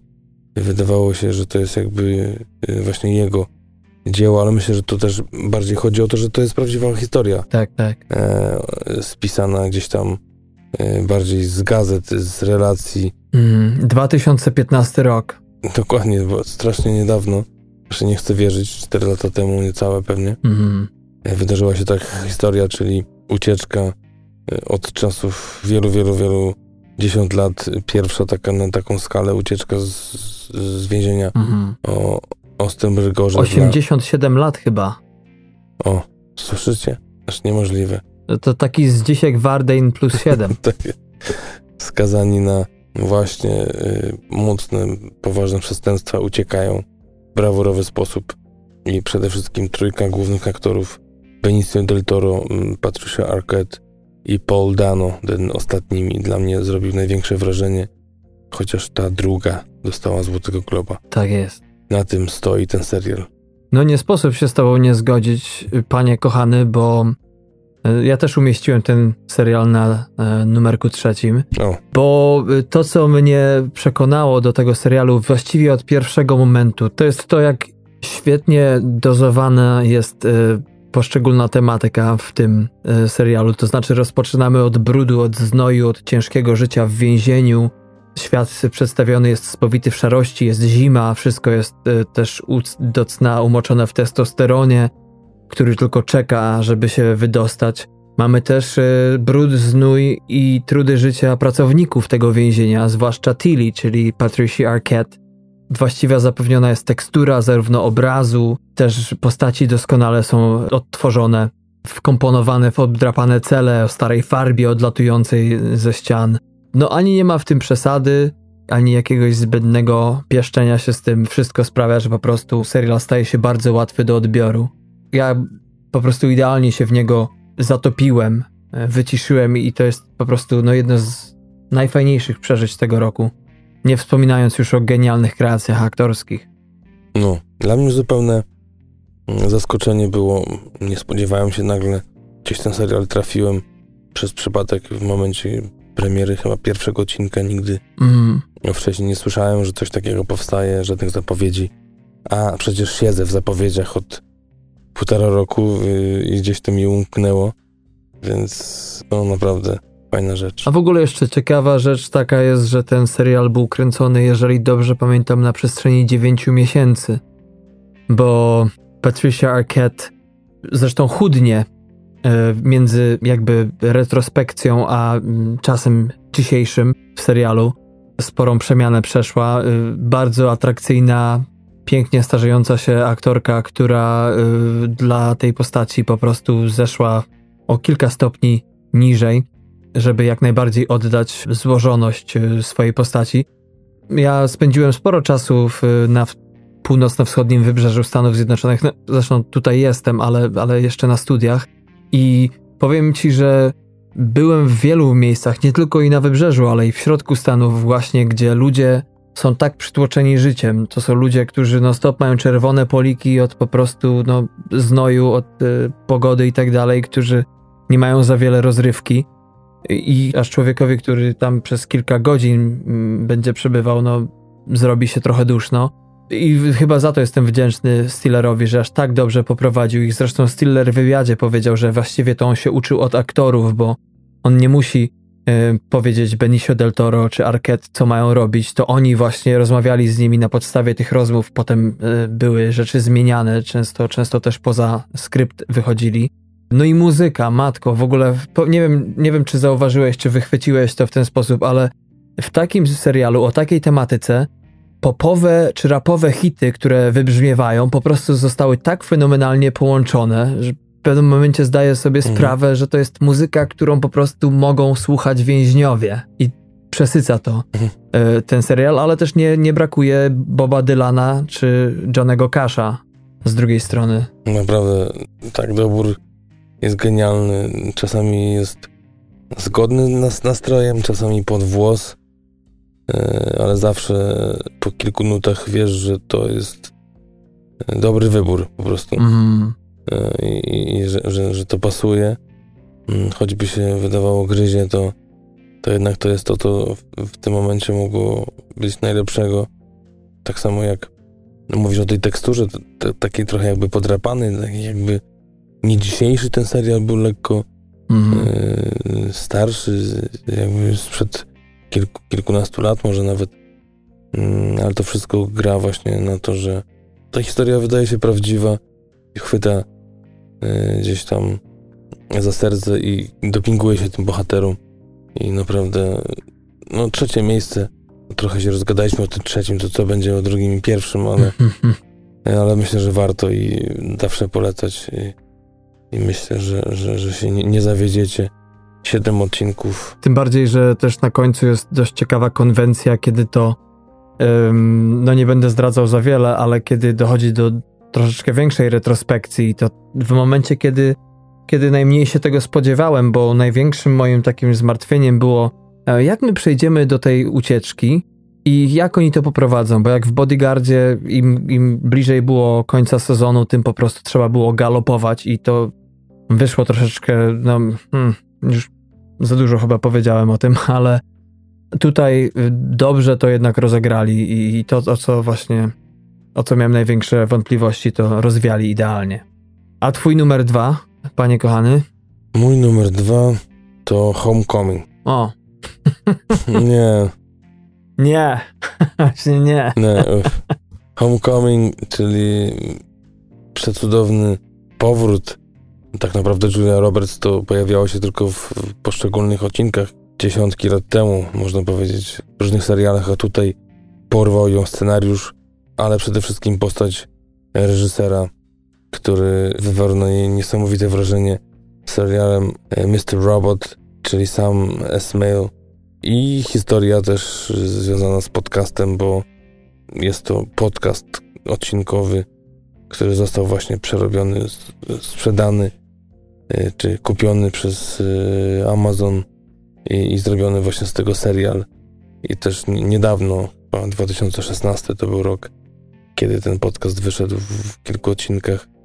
Tam też bardzo ciekawe były postaci z tego co pamiętam David Schwimmer, Kathleen Turner, a tutaj mamy Julia Roberts, mamy Bobiego Kanawale, też jednego z moich ulubieńców od czasu, jak wystąpił w Zakazanym Imperium serialu. No i skończyło się na trzech nominacjach e, do Złotych Globów, między innymi dla e, Julie Roberts i ocenie 7,6 na IMDb. Niestety już wiadomo, że będzie druga seria, to może nie jest niestety, ale to, że nie wróci Julia Roberts a jeszcze też w roli matki na, na koniec, jako wisienkę mieliśmy Sissy Spacek. Także nic dodać, nic ująć. Serial genialny i, i też prawie podsumowanie tego świetnego y, sezonu serialowego. No, powiem ci, że o Homecoming to ja jeszcze powiem. um, ale zgadzam się z tobą, że wysoko, wysoko w tym roku. Mój numer dwa to ostre przedmioty. Mhm. E, czy ty masz go na liście, czy Gdzieś nie? tam jest.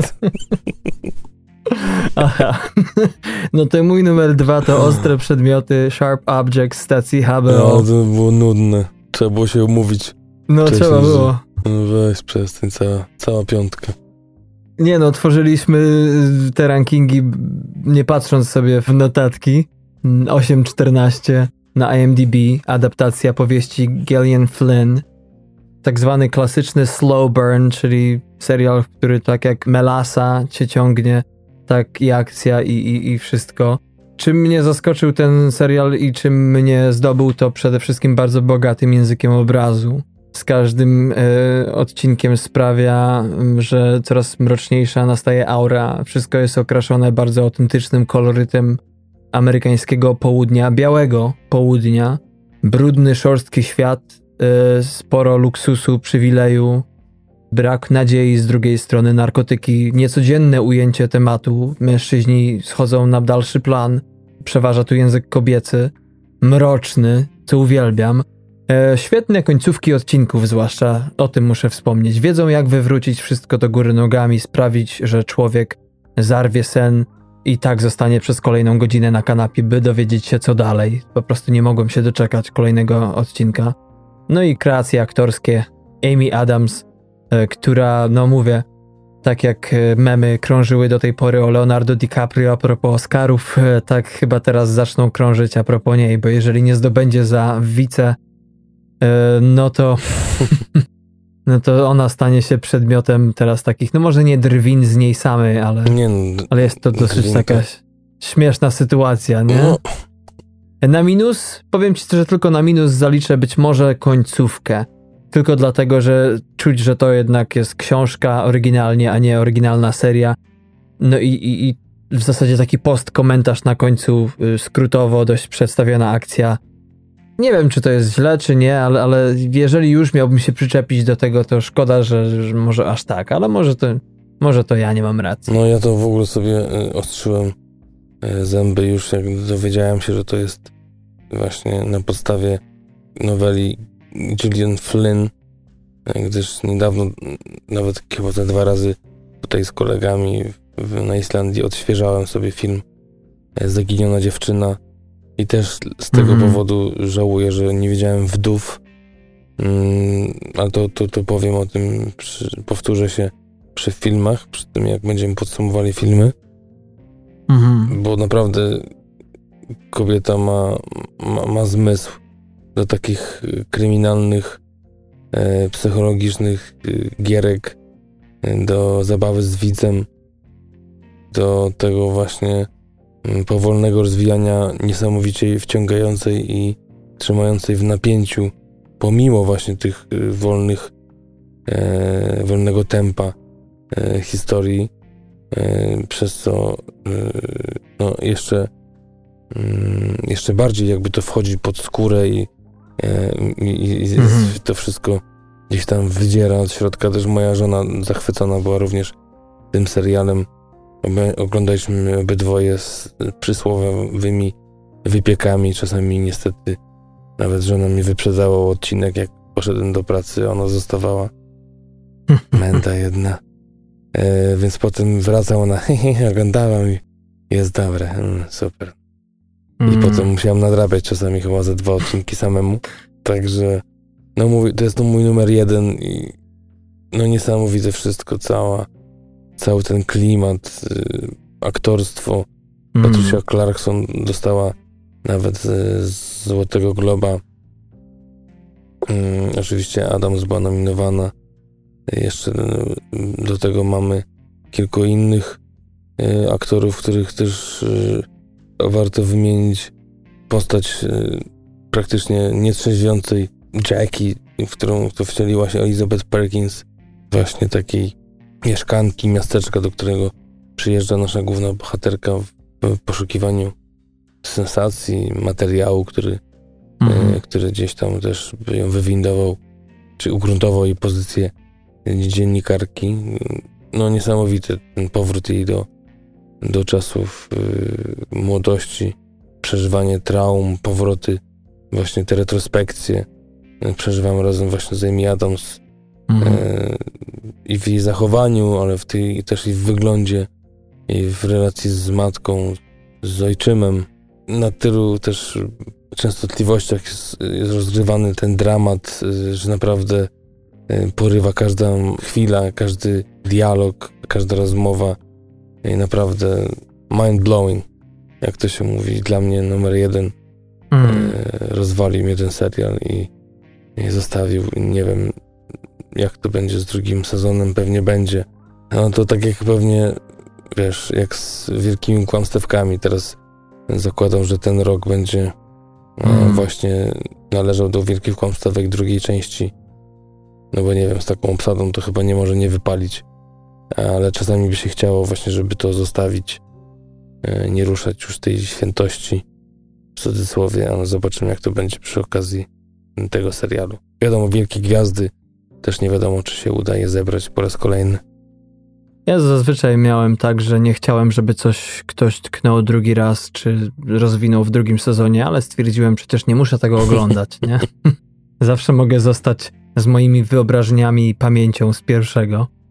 No dla mnie numer jeden to jest twój numer dwa, czyli Homecoming stacji Amazon 8.29 na IMDb. Masz tu jakieś, jakieś rozszerzone wersje tej IMDb, bo ja to mam tylko do jednego miejsca po przecinku. Ja wiem, do kogo wykonać telefon.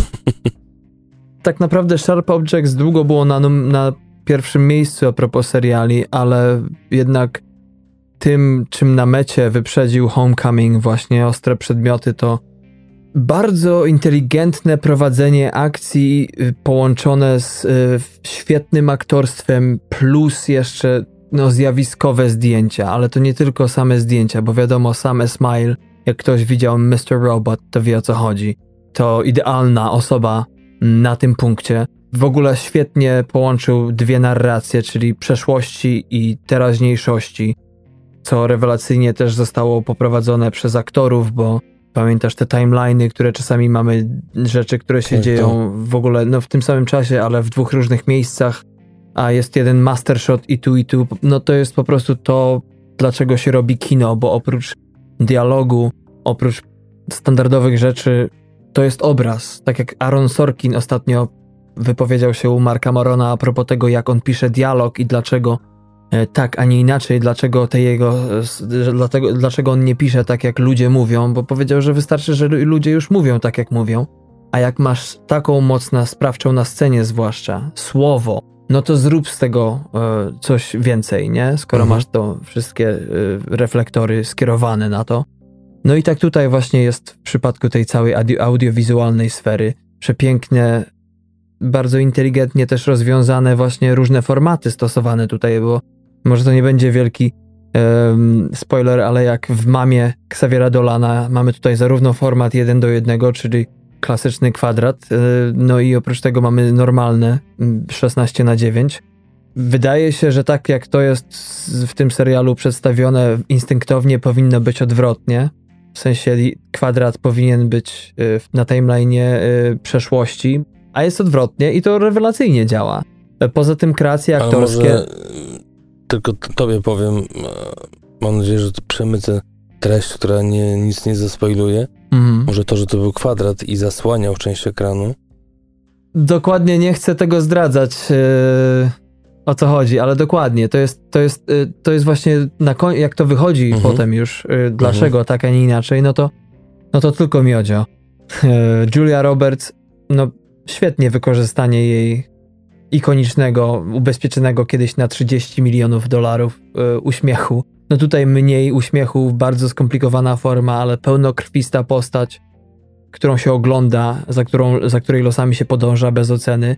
Też yy, Bobby Cannavale oczywiście świetna rola, Steven James yy, tak samo.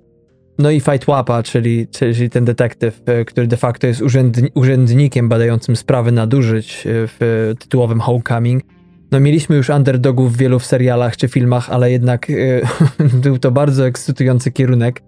E, nie, niekoniecznie udany dla niektórych, ale mi to zrobiło, było to coś nowego. No i w ogóle takie coś na koniec powiem, takie zestawienie świata weteranów, samej tej idei homecoming, tak jak mówiłeś w swoim, w swoim bonusie, czyli tej czyli tego miejsca, w którym to przystosowuje się na nowo do życia w społeczeństwie weteranów wracających z wojen zestawienie tego ze światem tych, którzy ich mają do tego życia niby przywracać. Jednak e, pytanie, czy oni się do tego tak naprawdę nadają. Nie? Poza już innymi rzeczami, które też wychodzą w tym serialu. Um, także więcej takich seriali, moim zdaniem, przełamywać schematy, dawać tego więcej. Oczywiście nie zwariować, bo jak każdy zrobi teraz kolejne homecoming, to no, odechce nam się, nie? Będzie można tylko i wyłącznie e, zwymiotować tym, ale nie pamiętam, żeby ostatnio ktoś tak rewelacyjnie połączył różne rzeczy. Wygrał minimalnie z, z Sharp Objects, ale, ale jednak. No wiesz, to jest tak jak mówisz, minimalnie. U mnie też tej różnicy dużej nie było, że mi ta treść bardziej nad tą formą, która tutaj fascynowała, mhm. ten taki, jak mówiłeś, slow burning i na takim naturalnym e, obrazie, naturalnym wizerunku tego południa, mhm. a tutaj była właśnie ta forma inna, też dialogi zaskakujące, już nie mówiąc o tym, ten smaczek nad smaczki w Homecoming, czyli te ostatnie sceny na napisach. Tak. Czekajcie tak, zawsze tak. do samego końca. Dos, dos, dosłownie do ostatniej pół sekundy, bo do końca się coś dzieje. Zawsze jest coś Mhm. ciekawego w tym mm, planie za, za napisami. I w ogóle tak myślę sobie teraz, że mm, Mhm. no, tam podcast jak podcast mm, może się podobać, może nie, ale jak ktoś tych seriali, przynajmniej tej ostatniej trójki nie oglądał, to ja bym to chciał być taką osobą, której się przedstawiło te trzy seriale i kurna, takie trzy miody. Mhm. Nic, tylko się wtarzać w tym i oglądać. Ach. No słuchaj, jedynak, dwójniak, trójniak.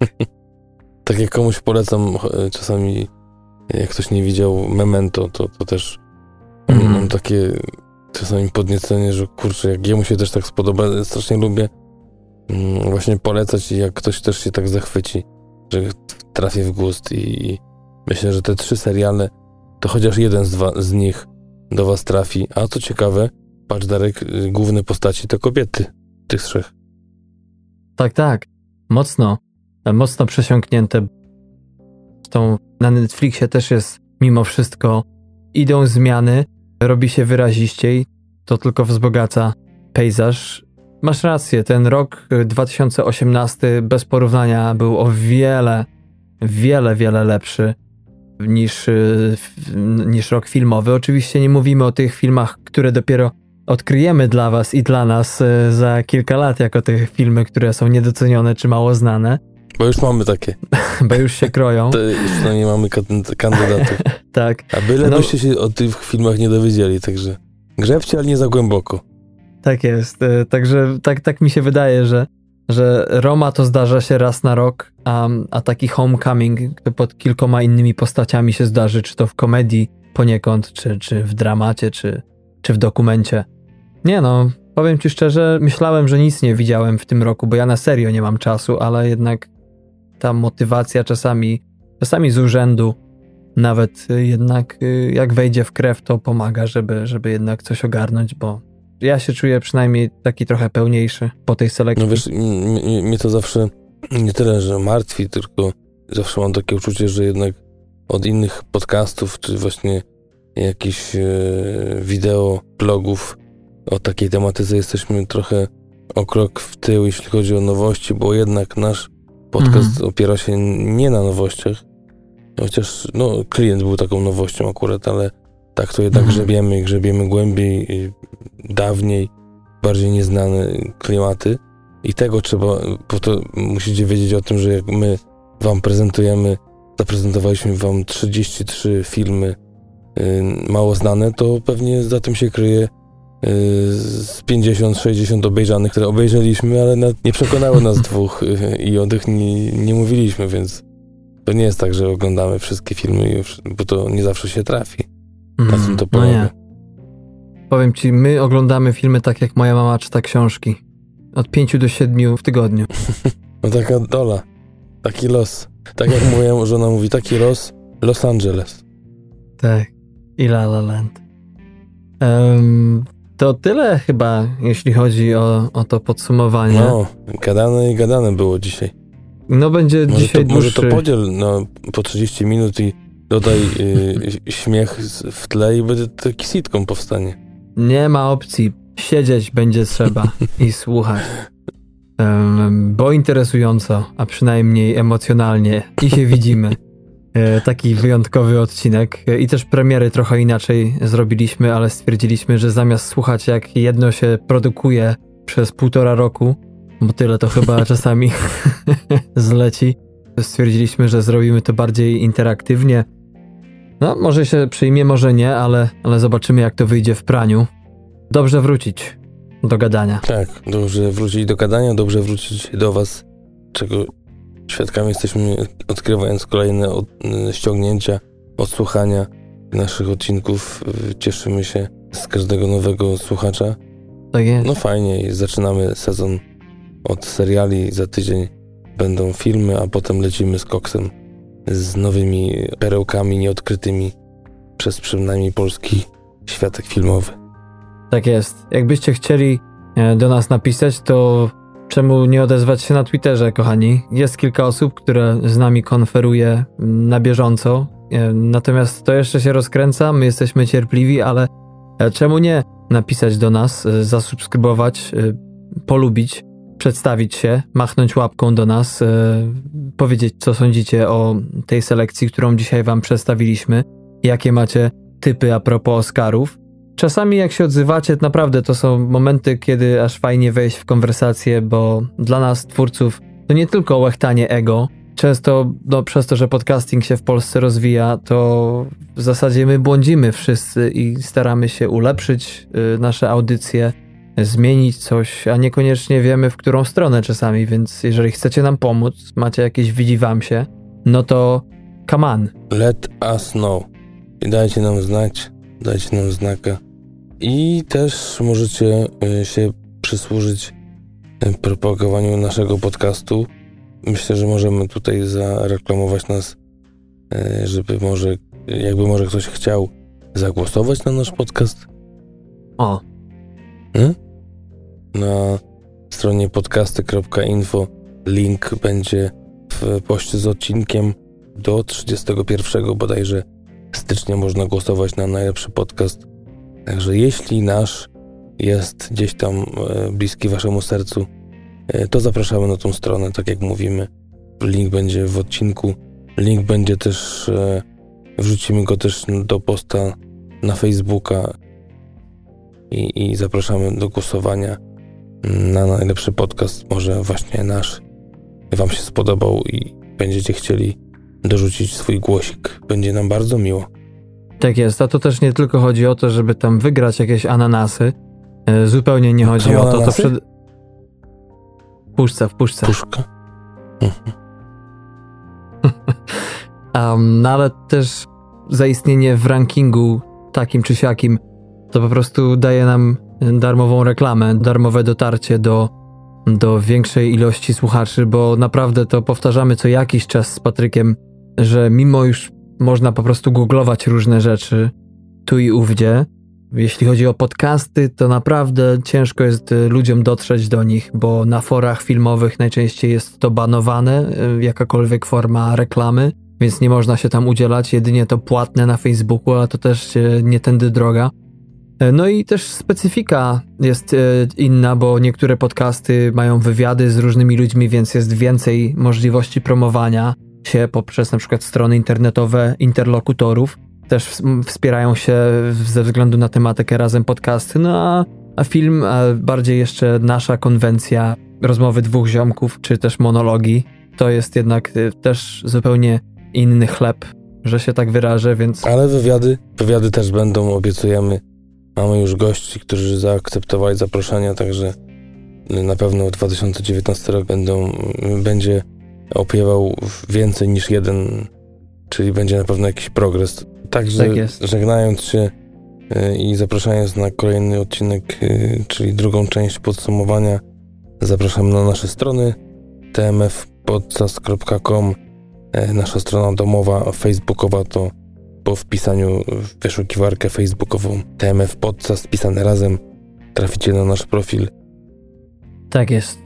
A oprócz tego zapraszamy już na za tydzień około, w cudzysłowie i w przenośni, kiedy to razem z Patrykiem podsumujemy dla Was filmy, nad którymi się pastwiliśmy w roku 2018.